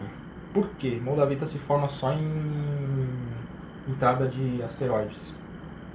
Entrada Meteoro. quando, quando cai. É, quando tem um impacto de um meteorito aqui na Terra, não é nem da, não só da entrada dele, porque é necessário ter um impacto na formação, né? Uma pressão muito grande. E aí você forma a moldavita. Então ela é uma pedra meio. parece um vidro esverdeado com umas craterinhas, assim. Ela parece uma pedra alienígena mesmo. Agora que você falou, eu fiquei pensando, né? Putz, caiu um meteoro, velho. Que merda, né? Um bagulho que a gente não pode controlar. Mas enfim, voltando. Ah, mas isso acontece direto. Acontece, mas é meio assustador pensar nisso, mas tudo bem. Tá, não queremos Moldavita. Não no seu quintal. Não, nem perto. Mas essa pedra também fiquem ligeiros se vocês forem comprar, porque não é fácil achar e. Aquela coisa, meu. A mente humana é maravilhosa, né? ela adora, adora trabalhar com as coisas erradas. passar a perna no outro é maravilhosa, né? Passar a perna no outro. Gente que vende vidro falando que é opala, aquela- aquelas opalas brancas com todas as cores brilhando. Cara, aquilo é vidro. É mesmo? É vidro produzido artificialmente. Deve custar o quê? Um real, um negócio desse tamanho de vidro. E aquela lá que o pessoal queima, ametista? Ah, ametista. Ametista elas queimam pra vender como citrino. Eu queria ter um exemplo, um exemplar falso, mas eu não tenho. A ametista, ela é uma pobre coitada. Por quê? Porque assim, a ametista é, é um quartzo, quartzo roxo, e ela tem a tonalidade roxa por conta de inclusão de ferro. Então, se eu não me engano, é F2. F2, que inclui ali na, na formação do dióxido de silício do, do quartzo e forma ametista. O citrino também é um quartzo, só que ele é um quartzo amarelo. Ele é muito mais raro do que a ametista e por conta ele é mais caro também. E o amarelo do citrino é um amarelo até parecido com esse aqui. É, quando você faz exame de urina, tá escrito lá cor, amarelo citrino, sempre, né, praticamente. Exatamente. O amarelo Você tem que ficar um tempo sem beber nada lá e é, nunca essas- vai sair transparente. assim. O Nossa, que merda, isso aqui conseguiu piorar mais ainda agora. tá. o amarelo de uma o amarelo de um citrino, que na verdade não é um citrino, ele é um amarelo mais alaranjado. Por que, que é um citrino que não é citrino? Porque eles pegam uma ametista, botam num forno a 400 graus e vira o roxo, se transforma nesse amarelo alaranjado. Porque é como, se eu não me engano, é como se adicionasse um íon de a mais ali no, no ferro. Então ele faz uma a, a molécula dá uma pequena mudada. Então não vira mais, não é mais Fe2, é Fe3 que, que Uhum. acontece. Então tem um movimento ali de, de elétrons que fazem com que Altera a composição da parada, consequentemente a é, cor. meio, não é nem que altera a composição, mas altera tipo, o posicionamento do ferro. Então ele meio que, em vez de ser S, SiO, que é o dióxido de silício, né? Si2O, o, o ferro se torna um ferro 3. E aí esse 3 forma. é, dá o- a possibilidade da luz refletir na, na cor amarela ou laranjada. Só é- que isso prejudica toda a estrutura da pedra. Então, Prejudica ainda? prejudica, Então porque você- O pessoal falsifica o negócio e ainda te vende, te vende um negócio pelo que não é e um negócio muito mais frágil. Muito mais frágil. Se você tiver em dúvida, ah, uma drusa de cisti- Leva um martelinho assim. Não precisa nem de martelo, você quebra com a mão. Você quebra com a mão? Você quebra com a mão. Tá brincando. Não. Ah, mas o cara vai falar, você tem que pagar, né? Ué, se o cara tá vendendo como citrino, eu falo, ah, o citrino não quebra na mão. Ametista, quebra, a ametista queimada quebra na mão, você pode fazer só, ela vai quebrar inteira. Caraca, meu. Porque o processo danifica tudo. Existe. Ah, mas existe sempre a galera que leva um passo a mais. sempre a galera, tem uma galera que leva um passo a mais. E aí a falsificação de topázio. Como assim? Topázio também é amarelo, né? Meio douradão. Topázio assim. tem várias cores, né? Tem o topázio branco, o topázio amarelo, mas o que eles mais falsificam é o topázio azul, que é um dos mais bonitos. Caraca, inclusive. meu. Topázio azul, quando ele tem uma cor, um azul muito forte, geralmente ele é irradiado. Eles usam radiação, cobalto radioativo, que o, Cobalto azul. cobalto é azul. Eles bombardeiam cobalto na pedra, no, no topázio. Ele consegue segurar um pouco desse cobalto, então ele fica mais azulado. Só que você termina com uma pedra radioativa. E a galera vende isso no maior foda-se. Sim, aqui no Brasil não tem tanto disso, mas lá fora você pode encontrar. Teve Sim. lá em Goiânia, né? Césio. Quase, essa famosa. foi quase. Porra, realmente, cobalto ele é... tem alguns isótopos radioativos, né? A maioria, se eu não me engano. É, e cobalto é fácil de você. relativamente fácil de achar. E aí, meu, você leva pra casa um negócio radioativo, é isso? Não tem como você saber. A não ser que você tenha um. aquele Geiger Counter. Geiger, assim. é, Pesado. você não tem como saber. E aí. Ah, vai falar, você vai morrer por intoxicação por conta disso. E eu não sei se é nesse nível, mas você pode ter enjoos a longo prazo. E, gente, Ah, imagina, pessoa põe do lado, vai trabalhar, põe a pedra do lado, tá grávida, por exemplo, tá ligado? aumenta a chance de câncer, o cara é quatro. Tá louco. Tem, tem a galera que faz as coisas erradas. Mas Muito isso errado. aí- Isso é em toda área, em todo lugar. Inclusive na minha área atual. Que área atual? Vamos Sim. mudar de pedras e minerais para. Ela já, atualmente eu trabalho com TI, sou um programador, um desenvolvedor de software, web service, principalmente sites. Trabalho já nessa área. Oito anos? É, oito anos. Deve ser. Você, inclusive, que fez o site do Decão, adestrador. Está sendo refeito, Tá inclusive. sendo refeito. Ter a versão 2.0. Opa, Fortino. veterinária? Também, Você já fez é, um site pra ele? Não sei se agora. Já fez há um tempo atrás. E. Cara, a área de tecnologia é meio que um, um mundo animal também. O mundo animal? Em Porque- que sentido? Primeiro que só tem criaturas perigosas ali. Uma querendo comer a outra? Tem muitas criaturas perigosas. É, uma, é um ambiente meio sem lei. Apesar de que agora tem a lei de proteção de dados Sopa? no Brasil. Ah, sopa era americana, né? É, só pra americana. Mas ainda assim, a quantidade de gente passando a perna um no outro, a quantidade de gente fazendo bosta nessa, nessa área é algo que ainda impressiona. Por quê? Porque as pessoas não têm um conhecimento muito aprofundado, então é fácil você enganar alguém que não conhece nada. Ah, igual um técnico de máquina de lavar, por exemplo, né? Ou um mecânico, É. se você não entende nada de carro, o cara fala, ah, quebrou a rebimboca da parafuseta. Você fala, Tá bom, troca, aí, Troca aí, mano, que eu preciso 500 trabalhar. É. e você vai ver o problema é porque, sei lá, tava só precisando Às vezes a um- pessoa cria o problema. Ah, Muitas vezes, né? Às É, vezes é um problema simples, é celular, tá ligado? Você tem que confiar muito na assistência técnica.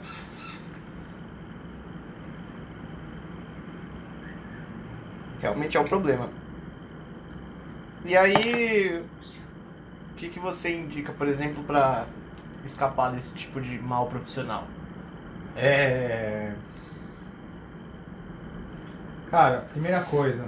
Não, isso é uma dica importante. Quando você vai conhecer uma empresa, alguma coisa, de agência digital, marketing digital, sempre dá uma pesquisada dois lugares legais. Primeiro, Reclame Aqui. Reclame Aqui é uma ótima ferramenta de você ver se as- os clientes ou funcionários da de certa empresa tem algum, alguma coisa, alguma reclamação, ou se a empresa está, pelo menos, respondendo as reclamações do Reclame Aqui. É, eu perdi mil reais por não entrar no Reclame Aqui. Parabéns, Giroto. Então, as pessoas se fodem. Outra coisa legal é você procurar no site da Justiça Brasil, Jus Brasil, para ver se tem algum Ah, processo. esse aí eu gosto. Pra ver se tem algum processo movido contra essa empresa. Porque muitas têm. E. Mas em termos gerais, fora isso, é sempre acompanhar de perto. Isso é um mal que muitas pessoas têm. De achar que, ah, eu vou contratar um cara pra fazer o site. Eu, eu vou falar pra ele, ah, eu quero o site assim, assim, assim, assim, assado. Larga. Larga ele por dois meses e quando ele voltar ele vai ter o site do jeito que eu quero. Não é assim que funciona. Site é uma coisa que é uma criação em conjunto, então você tem que acompanhar de perto. Desde o processo de criação, idealização e tudo mais, ao processo de produção mesmo, né? Conforme o site vai sendo desenvolvido, é, as empresas são obrigadas a mostrar pra você. Se você falar, ah, eu quero ver como é que tá, ah, não tá pronto, foda-se, eu quero ver como é que tá. A empresa tem que mostrar, cara. Não tem como não mostrar, né? Porque muitas vezes a pessoa fala, ah, não, mas tá, tá num formato aqui que ainda. Sempre tem como mostrar alguma coisa, né? Nem que seja a, a, Nem que a seja tela print da tela. da tela toda cheia de número e letra de código lá que o cara escreve numa outra língua lá que ninguém vai tomar no cu. Não, você tira um print da tela. Tipo assim, se a pessoa começa a enrolar nessa questão, dá desculpinha, dá muita. né? não- Desconfie, pô, É. abre o olho. Moleque. Com a garçonete.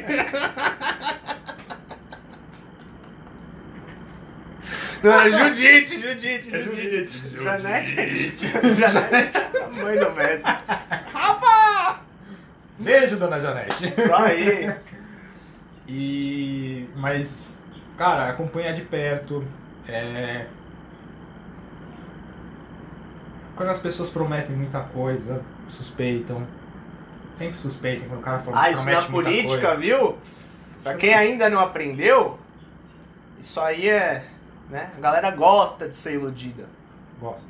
Gosta. Nunca vota no cara que chega e fala, ó, galera, é o seguinte, não tem grana pra fazer o que todo mundo tá prometendo, a gente vai ter que dar um jeito aqui, assim, assim, assim. Não. Aí chega o cara lá, ah, a gente vai dar auxílio pra todo mundo todo mês. A gente vai, meu, transformar, sei lá, toda a cadeia num centro de educação penitenciária com horta orgânica. Meu, não dá pra fazer isso na realidade financeira das coisas. Ah, então você tem que, tipo, meu, Você tem que prestar atenção. Promessa demais nunca é bom. E. Assim, coisas de tecnologia, muita coisa é possível, só que é, é sempre a balança do tempo e dinheiro. Complexidade, tempo e dinheiro. Você quer uma coisa muito complexa? Vai demorar bastante tempo, vai ser muito caro. Porque você, o programador, no caso, vai demorar mais tempo em cima daquilo, Vai demorar certo? mais tempo em cima daquilo, Lógico. exatamente. O cara fala pra você, não, eu só tenho um sistema foda aqui que interliga com o Google, com o caralho A4, e aí você vai ter isso aqui na palma da sua mão, no seu celular, você vai poder fazer isso, tal, tal, tal. Você fala, meu, Beleza. eu queria ter um site, mas olha o que eu vou ter, eu vou ter tudo isso. Pé no chão, né? Aí, a primeira coisa que você tem que fazer é: você precisa de tudo isso? Gente, hoje em dia a maioria dos sites são portfólios, né? na finalidade de portfólio. A não sei que seja uma coisa mais específica, uma coisa já mais consagrada. Um site você usa muito como portfólio, então é legal ter algumas coisinhas. É, mas não viaja muito, não, não fique tentando fazer isso, porque também o cara às vezes fala, beleza, eu consigo fazer isso, isso, isso, isso, isso, isso, isso. Demora seis meses, só que vai custar 60 mil reais. Beleza, dá pra fazer? Dá, vale a pena. Se você tem um negocinho de esquina ali, não vale a pena. Ah, eu tenho um negócio, sei lá, eu tenho duas. Dois lugares. Vale a pena? Não vale a pena. Eu quase me fudi nessa. Porque lembra que eu fechei com o cara lá, filho da puta, o negócio do- dos produtos de animais exóticos e tal? O cara chegou me oferecendo, né? Porque o irmão dele importa, a um preço mais em conta. E aí, pra eu revender, né? Porque eu tinha canal de bicho, o cara, meu, deve achar que eu era o, o Richard O Rasmussen. novo Richard. Que era eu falar, ó, galera, tô vendendo aqui que meu, 60 compras por dia, tá ligado? O negócio tava indo, começando, engatinhando, e aí, pelo jeito, não trouxe o retorno que o cara queria, ele começou a não me respondia, tá ligado? Eu ficava a ver navios e meu cliente mais ainda. E a imagem que tava sendo queimada era a minha, ó que merda. E aí, nessa, né, quando eu tava começando ainda, quando eu não, não, não tava ligado na merda que ia ser, eu pensei em fazer um site próprio pra fazer a loja virtual. Sim. Aí tem um primo que trabalha com isso e tal, ele falou, meu, eu tipo, eu consigo fazer aqui com o pessoal da empresa por dois mil reais. Fazendo no esquema ainda. No Sim. esquema. Dois mil reais pra uma loja virtual não é caro. Não, ele tava fazendo no esquema. Sim. Tipo, sem lucrar. E, meu, eu cheguei a pensar, eu falei, puta, se for um investimento a longo prazo, não sei o quê, tá ligado? Quem sabe, mas dois mil reais pra entra- eu entrar pelo cano. Aí no final eu fiz uma loja no domínio, sem o domínio próprio e tal, gratuita. E Muitas vezes vale a pena. vale a- no meu caso vale a pena. Imagina, eu invisto dois mil reais, tenho de retorno cinco vendas e fecho. Tá ligado? Então tem que pensar muito nessa questão se vale a Tem pena. que pensar muito, tem. Pé no chão, principalmente. Eu acho que é o mais importante, pé no chão.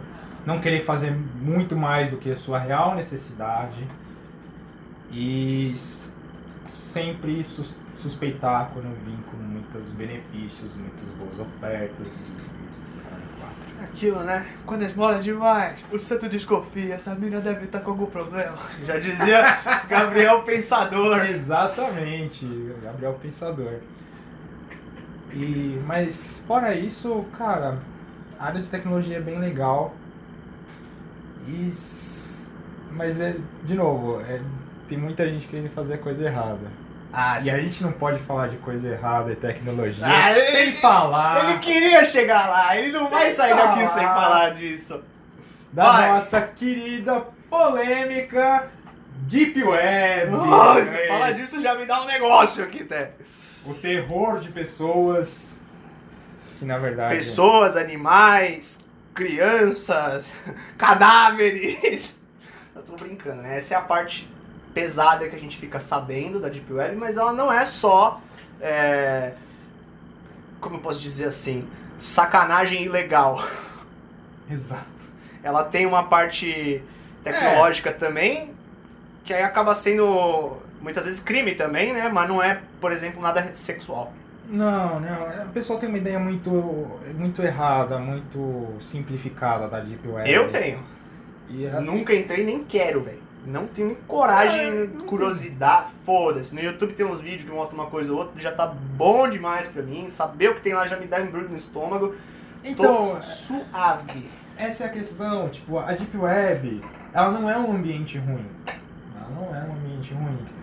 É igual o mundo, né? É, o- a Deep Web ela é um lugar onde, por exemplo, o Google não chega, onde você não consegue acessar com navegadores normais. Então, o Chrome, o, a gente não usa mais Internet Explorer, como é que é? O Edge, Edge. o Firefox. Ai, esse filho da puta instalou sozinho, preciso tirar.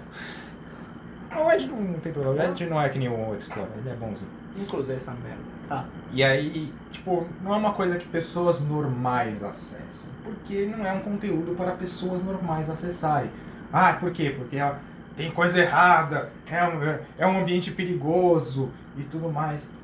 Cara, Depende. a Deep Web é assim, você quer achar coisa errada, você vai achar coisa errada. Se você não quiser achar coisa errada, você não vai achar coisa errada. É mesmo? O legal da Deep Web é isso. Não tem como. É muito, muito, muito, muito, muito difícil você achar problemas se você não estiver procurando problemas. Não é basta entrar que tipo, você já vai Não. ser hackeado, vai baixar a imagem de pedofilia e da Não, puta que não. pariu. Não, porque assim, não existe, não existe uma ferramenta de busca na Deep Web. Não existe. Google na Deep Web, esquece, esquece. Então você já tem que estar no esquema da É. má intenção. Você já começa por aí. Para você entrar na Deep Web, você precisa de um navegador próprio, que é o Tor. O Tor é o navegador que você entra anonimamente na, na internet. Ele mascara seu IP ali. Ah, então eu tô protegido. Mais ou menos. Um bom hacker pode tirar assim, ó. Isso aí. Mas, você precisa disso. Outra coisa, o- os endereços, né, que a gente chama URL no- na Deep Web, não é tipo, ah, www.sitedepedofilia.com.br. não é isso, porra! www.catequese.com aqui. Exato! Não são coisas assim. Ah, tá. Geralmente, geralmente não, todas as vezes, os URLs de uma Deep Web são uma sequência de caracteres indefinidos. Então, x, y, 2, 4, k, v, b. Códigos aço, assim. Por quê? Porque não é algo indexado à internet normal que a gente acessa pelos navegadores. Não tem essa questão de DNS, de endereço. É diferente. É diferente. Eu não vou explicar tecnicamente o que é isso, porque ninguém está interessado. Ah, é real. Se está interessado, YouTube tem um monte de vídeo explicando. Agora, você entra lá, ah, beleza, eu não tenho nome de site, eu não tenho ferramenta de pesquisa. Como que eu navego na Deep Web? Como que eu descubro os sites? Porque todo mundo fala, Deep Web tem 96% da internet está na Deep Web. Real, 96% da internet está realmente na Deep Web, não é acessado. Como que a gente navega nisso? Geralmente é por fóruns, então você tem que descobrir um fórum, é, o endereço de um fórum, às vezes, muitas vezes você tem que se inscrever, às vezes não. E dentro desse fórum você consegue é, encontrar os sites de acordo com o que você está procurando. Eu digo isso por experiência própria. Eu já entrei na Deep Web uma vez, não foi para fazer coisa errada. Eu entrei de curiosidade? Eu entrei de curiosidade, mas primeiro, eu já tinha alguns anos de experiência na área, eu não fui um total energúmeno e eu não procurei coisa errada. Por consequência, eu não achei coisa errada. Desculpa, eu ainda tô com o gosto daquela merda na boca. Eu tô com, aquela- com aquele gosto no meu coração. É, Tá então doendo. veio aqui de uma lembrança. O que, que você É. foi fazer na Deep Web, meu Rose? Cara, foi li- literalmente por curiosidade. Achei um fórum lá que lá demonstrava jeitinho. Você tinha uma lista com a- as categorias que você estava procurando, né? De site disso, site daquilo, ah, site de compartilhamento de imagens, site de compartilhamento de documentos, é, fórum, ah, fórum de, de ciência, fórum de caralho a 4 e... Minha vez, segura. Opa. E eu entrei por pura curiosidade, eu queria saber como é que é. Doido do caralho. É. Tá. E aí lá mais pra baixo tinha as coisas, os fóruns errados. É uma questão de honra, assim, pra uma pessoa que mexe com TI, com tecnologia, você meio que pelo menos dar um passeio na Deep Web, Vamos né? pra falar aqui. Exato. Então, tipo, pra ser bem sincero, a coisa que eu mais pesada que eu entrei, não tão pesada assim, mas foi um fórum de conspirações. Conspiração Illuminati, o caralho 4, com lista de governantes e empresários que estavam ligados ao Illuminati. Um monte de teoria doida. Vi aquilo, não me tornei um, conspira um cara da conspiração, tô aqui normal. Conspiracionista. Isso. E... Só a conspiração do diamante que você falou. É, não, esse daí, esse daí a gente Você já com- pode. Dá pra comprovar, você falou. Esse aí a gente já consegue brincar um pouquinho mais. Mas foi a coisa mais pesada que eu entrei. Agora, tem coisas erradas? Tem coisas erradas. A Deep Web ela é meio sem lei. Entendam corretamente. A Deep Web é sem lei, mas não quer dizer que a lei não alcance você na Deep Web. Pois é. Porque alcança. Então, é, o, não só o FBI, mas inteligência, é, agências de inteligência internacionais trabalham na Deep Web. Brasileiras também. Brasileiras também. Também. Diversos países trabalham na Deep Web caçando é, e tentando Coisa derrubar errada, esses, né? esses sites de coisas erradas. A gente ouve muito falar de é, pedofilia, sites de Atentado, né? É, de- Venda de arma, tráfico de órgão. tráfico de drogas, é, é, assassinos de aluguel. Tem isso? Tem, claro que tem. Tem tudo isso. Se você. Mas é aquela coisa. Pra você achar isso na Deep Web, você tem que procurar. Você não vai estar. ah, vou na Deep Web, tô num fórum aqui de. Ah, é, fotógrafos naturalistas que estão compartilhando suas fotos aqui na Deep Web. Num, num fórum da Deep Web, legal, de repente, pá, pedofilia. Não é assim, cara. Compre uma arma, né? É, não, tem, tem um anúncio ali do É. lado, né? Compre arma em Bitcoin. Não, não é assim, cara. Não tem isso. Você vai achar porno- é, pornografia infantil na Deep Web? Vai, se você procurar. Você vai achar hacker na Deep Web? Vai, se você procurar. Agora, uma pessoa que não tem um conhecimento de, de informática, não tem um conhecimento de internet, vai entrar na Deep Web só pra. Ah, eu vou entrar na Deep Web só pra saber como é que é? Não, não vai fazer isso. Por quê? Porque se clica no lugar errado, Aí, aí os hackers podem achar você. Ou então, ah, eu vou clicar nisso aqui e de repente, pá, é uma agência do governo que está procurando justamente os otários que estão procurando pedofilia. E aí você se fode. E aí você se fode com razão. Mesmo se- até sem querer, no caso, ou, né? Porque muitas vezes quem tá ali é por querer. Não, só tá ali quem quer. E só vai achar coisa ruim quem quer. Não quer achar coisa ruim? Por que que você vai entrar no Deep Web? Não tem porquê. A- a- as pessoas normais, as pessoas que não mexem com isso, não tem por que entrar na Deep Web se não for pra fazer coisa errada. Ah, é As mesma pessoas normais. as pessoas normais. Claro É, as pessoas normais. É a mesma coisa que eu chegar pra. Ou você chegar pra mim, você é um biólogo, chegar pra mim, a gente tá passeando numa trilha e falar, ó, tá vendo aquela formação cavernosa ali? Muito provavelmente tem um urso. Porque os ursos costumam a- a entrar nesse lugar pra dormir. Aí chega o bonitão aqui que não entende porra nenhuma.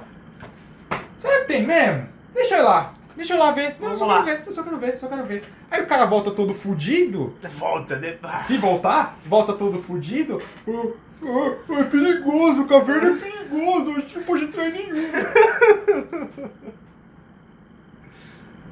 Se for um cara que é experiente, se for um cara, ele vai olhar, ele vai olhar o chão, vai ver se tem sinais de pegadas, tem sinais de excremento, se tem restos de comida ali, pra ver se, oh, será que tem um urso Existe uma forma pra você entrar num lugar desse, né? um Exato. equipamento, digamos assim. De né? preferência com alguma coisa com fogo. Gás de pimenta, no caso do urso, né? Não vai ser no Brasil, claro. É. Então, meu, é a mesma coisa. Se o, o cara entrou lá por quê? Porque o cara queria ver o porra do urso. Ele não teve nenhum outro motivo. Saúde! O cara, o cara que não entende nada de web vai entrar no Deep Web e vai ver coisa errada. Ele vai achar. Vai achar. Ah, é meio difícil de achar? É, mas quem quer acha. velho.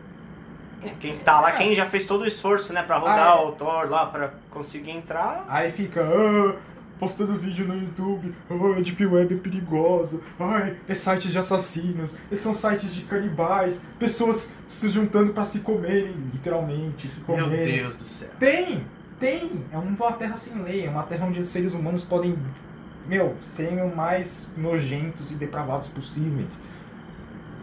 Só que vocês só encontram se você for atrás. Se você não for atrás, tá suave. Mas não fique, não entre. Não entra na Deep Web, é o que ele falou. É. se não deu pra ouvir, se não ficou claro, é não entre. Não entre. É, eu nunca entrei, tô de boas. Tô sussa, meu irmão. Exato. Não precisa entrar na Deep Web. É isso aí. Porra, meu Rose, nosso papo rendeu, né? Cara, não, não sei nem quanto que rendeu, mas rendeu. Nem eu, mas rendeu. Começou com os minerais, rochas aí do seu trabalho mais antigo e fomos aí um pouquinho do seu universo de um trabalho que você sempre fez aí, né, há 8, 9 anos, que é a parte da Exatamente. tecnologia. Teve o link da nanotecnologia com a Labradorita, muito bacana. É, vocês podem ver mais vídeos que a gente gravou sobre minerais no meu canal mesmo, no canal do Bicho Paulistano. É o Louco de Pedra. Tem, acho que, meu, tem uns sete vídeos já, né? Várias curiosidades sobre rochas e minerais. Muito bacana. Tem Instagram, Milhouse? Você não, não usa? Se, se a galera quiser te É. seguir, quiser mandar alguma mensagem, alguma dúvida... Procurei por o louco de pedra no Instagram que tá. Louco de Pedra BP, né? Que a gente fez. Fiz o Instagram dele, Louco de Pedra, Bicho Paulistano e tal. Acabou virando o Instagram do cara. Não liga muito pra isso, né, meu? Não, eu sou um cara de tecnologia.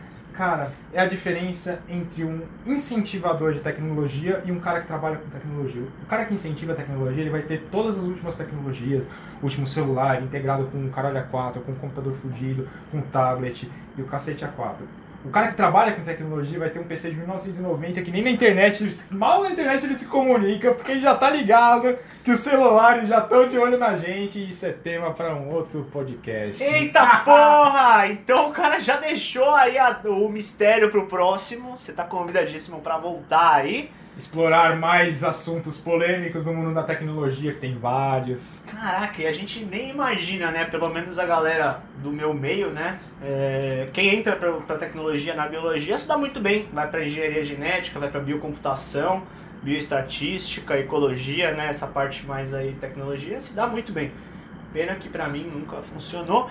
Então estamos aqui na comunicação, na educação ambiental, nos bichinhos. E esperando que você aí que está nos assistindo até aqui tenha gostado. Deixa a sua curtida, inscreva-se no canal e continue acompanhando o Bicho Gente Podcast com vários convidados, não só da área ambiental, como hoje nós tivemos aqui um cientista aí mineral, né, praticamente, e, e da tecnologia da informação também, um programador. Um louco. Um louco de pedra, com, cer é, com certeza, um louco. Teve a degustação maravilhosa que eu nunca vou me esquecer. Preferi os insetos do Monarca. Pô, os insetos estavam gostosos. Tava... Ah, ele comeu também. Comi, comi. Veio aqui depois da gravação, né? Comi- Nossa, o grilo, aquele gosto de camarão no grilo, meu, sensacional, cara. Sensacional, muito melhor que o suco de biscoito. E é isso, né, velho? Vira e mexe também, você tá aqui. Cameraman, Cameraman do Bicho Paulistano, Paulistano. oficial, cameraman oficial, né? E aqui também o nosso, nosso, nosso televisor, nosso, nossa tela oficial de assistir os jogos. Champions League quase inteira foi aqui, nessa Exato. pandemia. E é isso aí, pessoal. Esperamos mais uma vez que você tenha gostado desse episódio do Bicho Gente Podcast. Eu sou o Tom Giroto, esse foi Milhouse, o Louco de Pedra. E até o próximo episódio. Tchau, tchau. Ai, caralho, eu preciso muito mijar, velho. Esse suco me fudeu. Oh, meu Deus do céu. Quase precisou gorfar também. Quase, quase. Oh.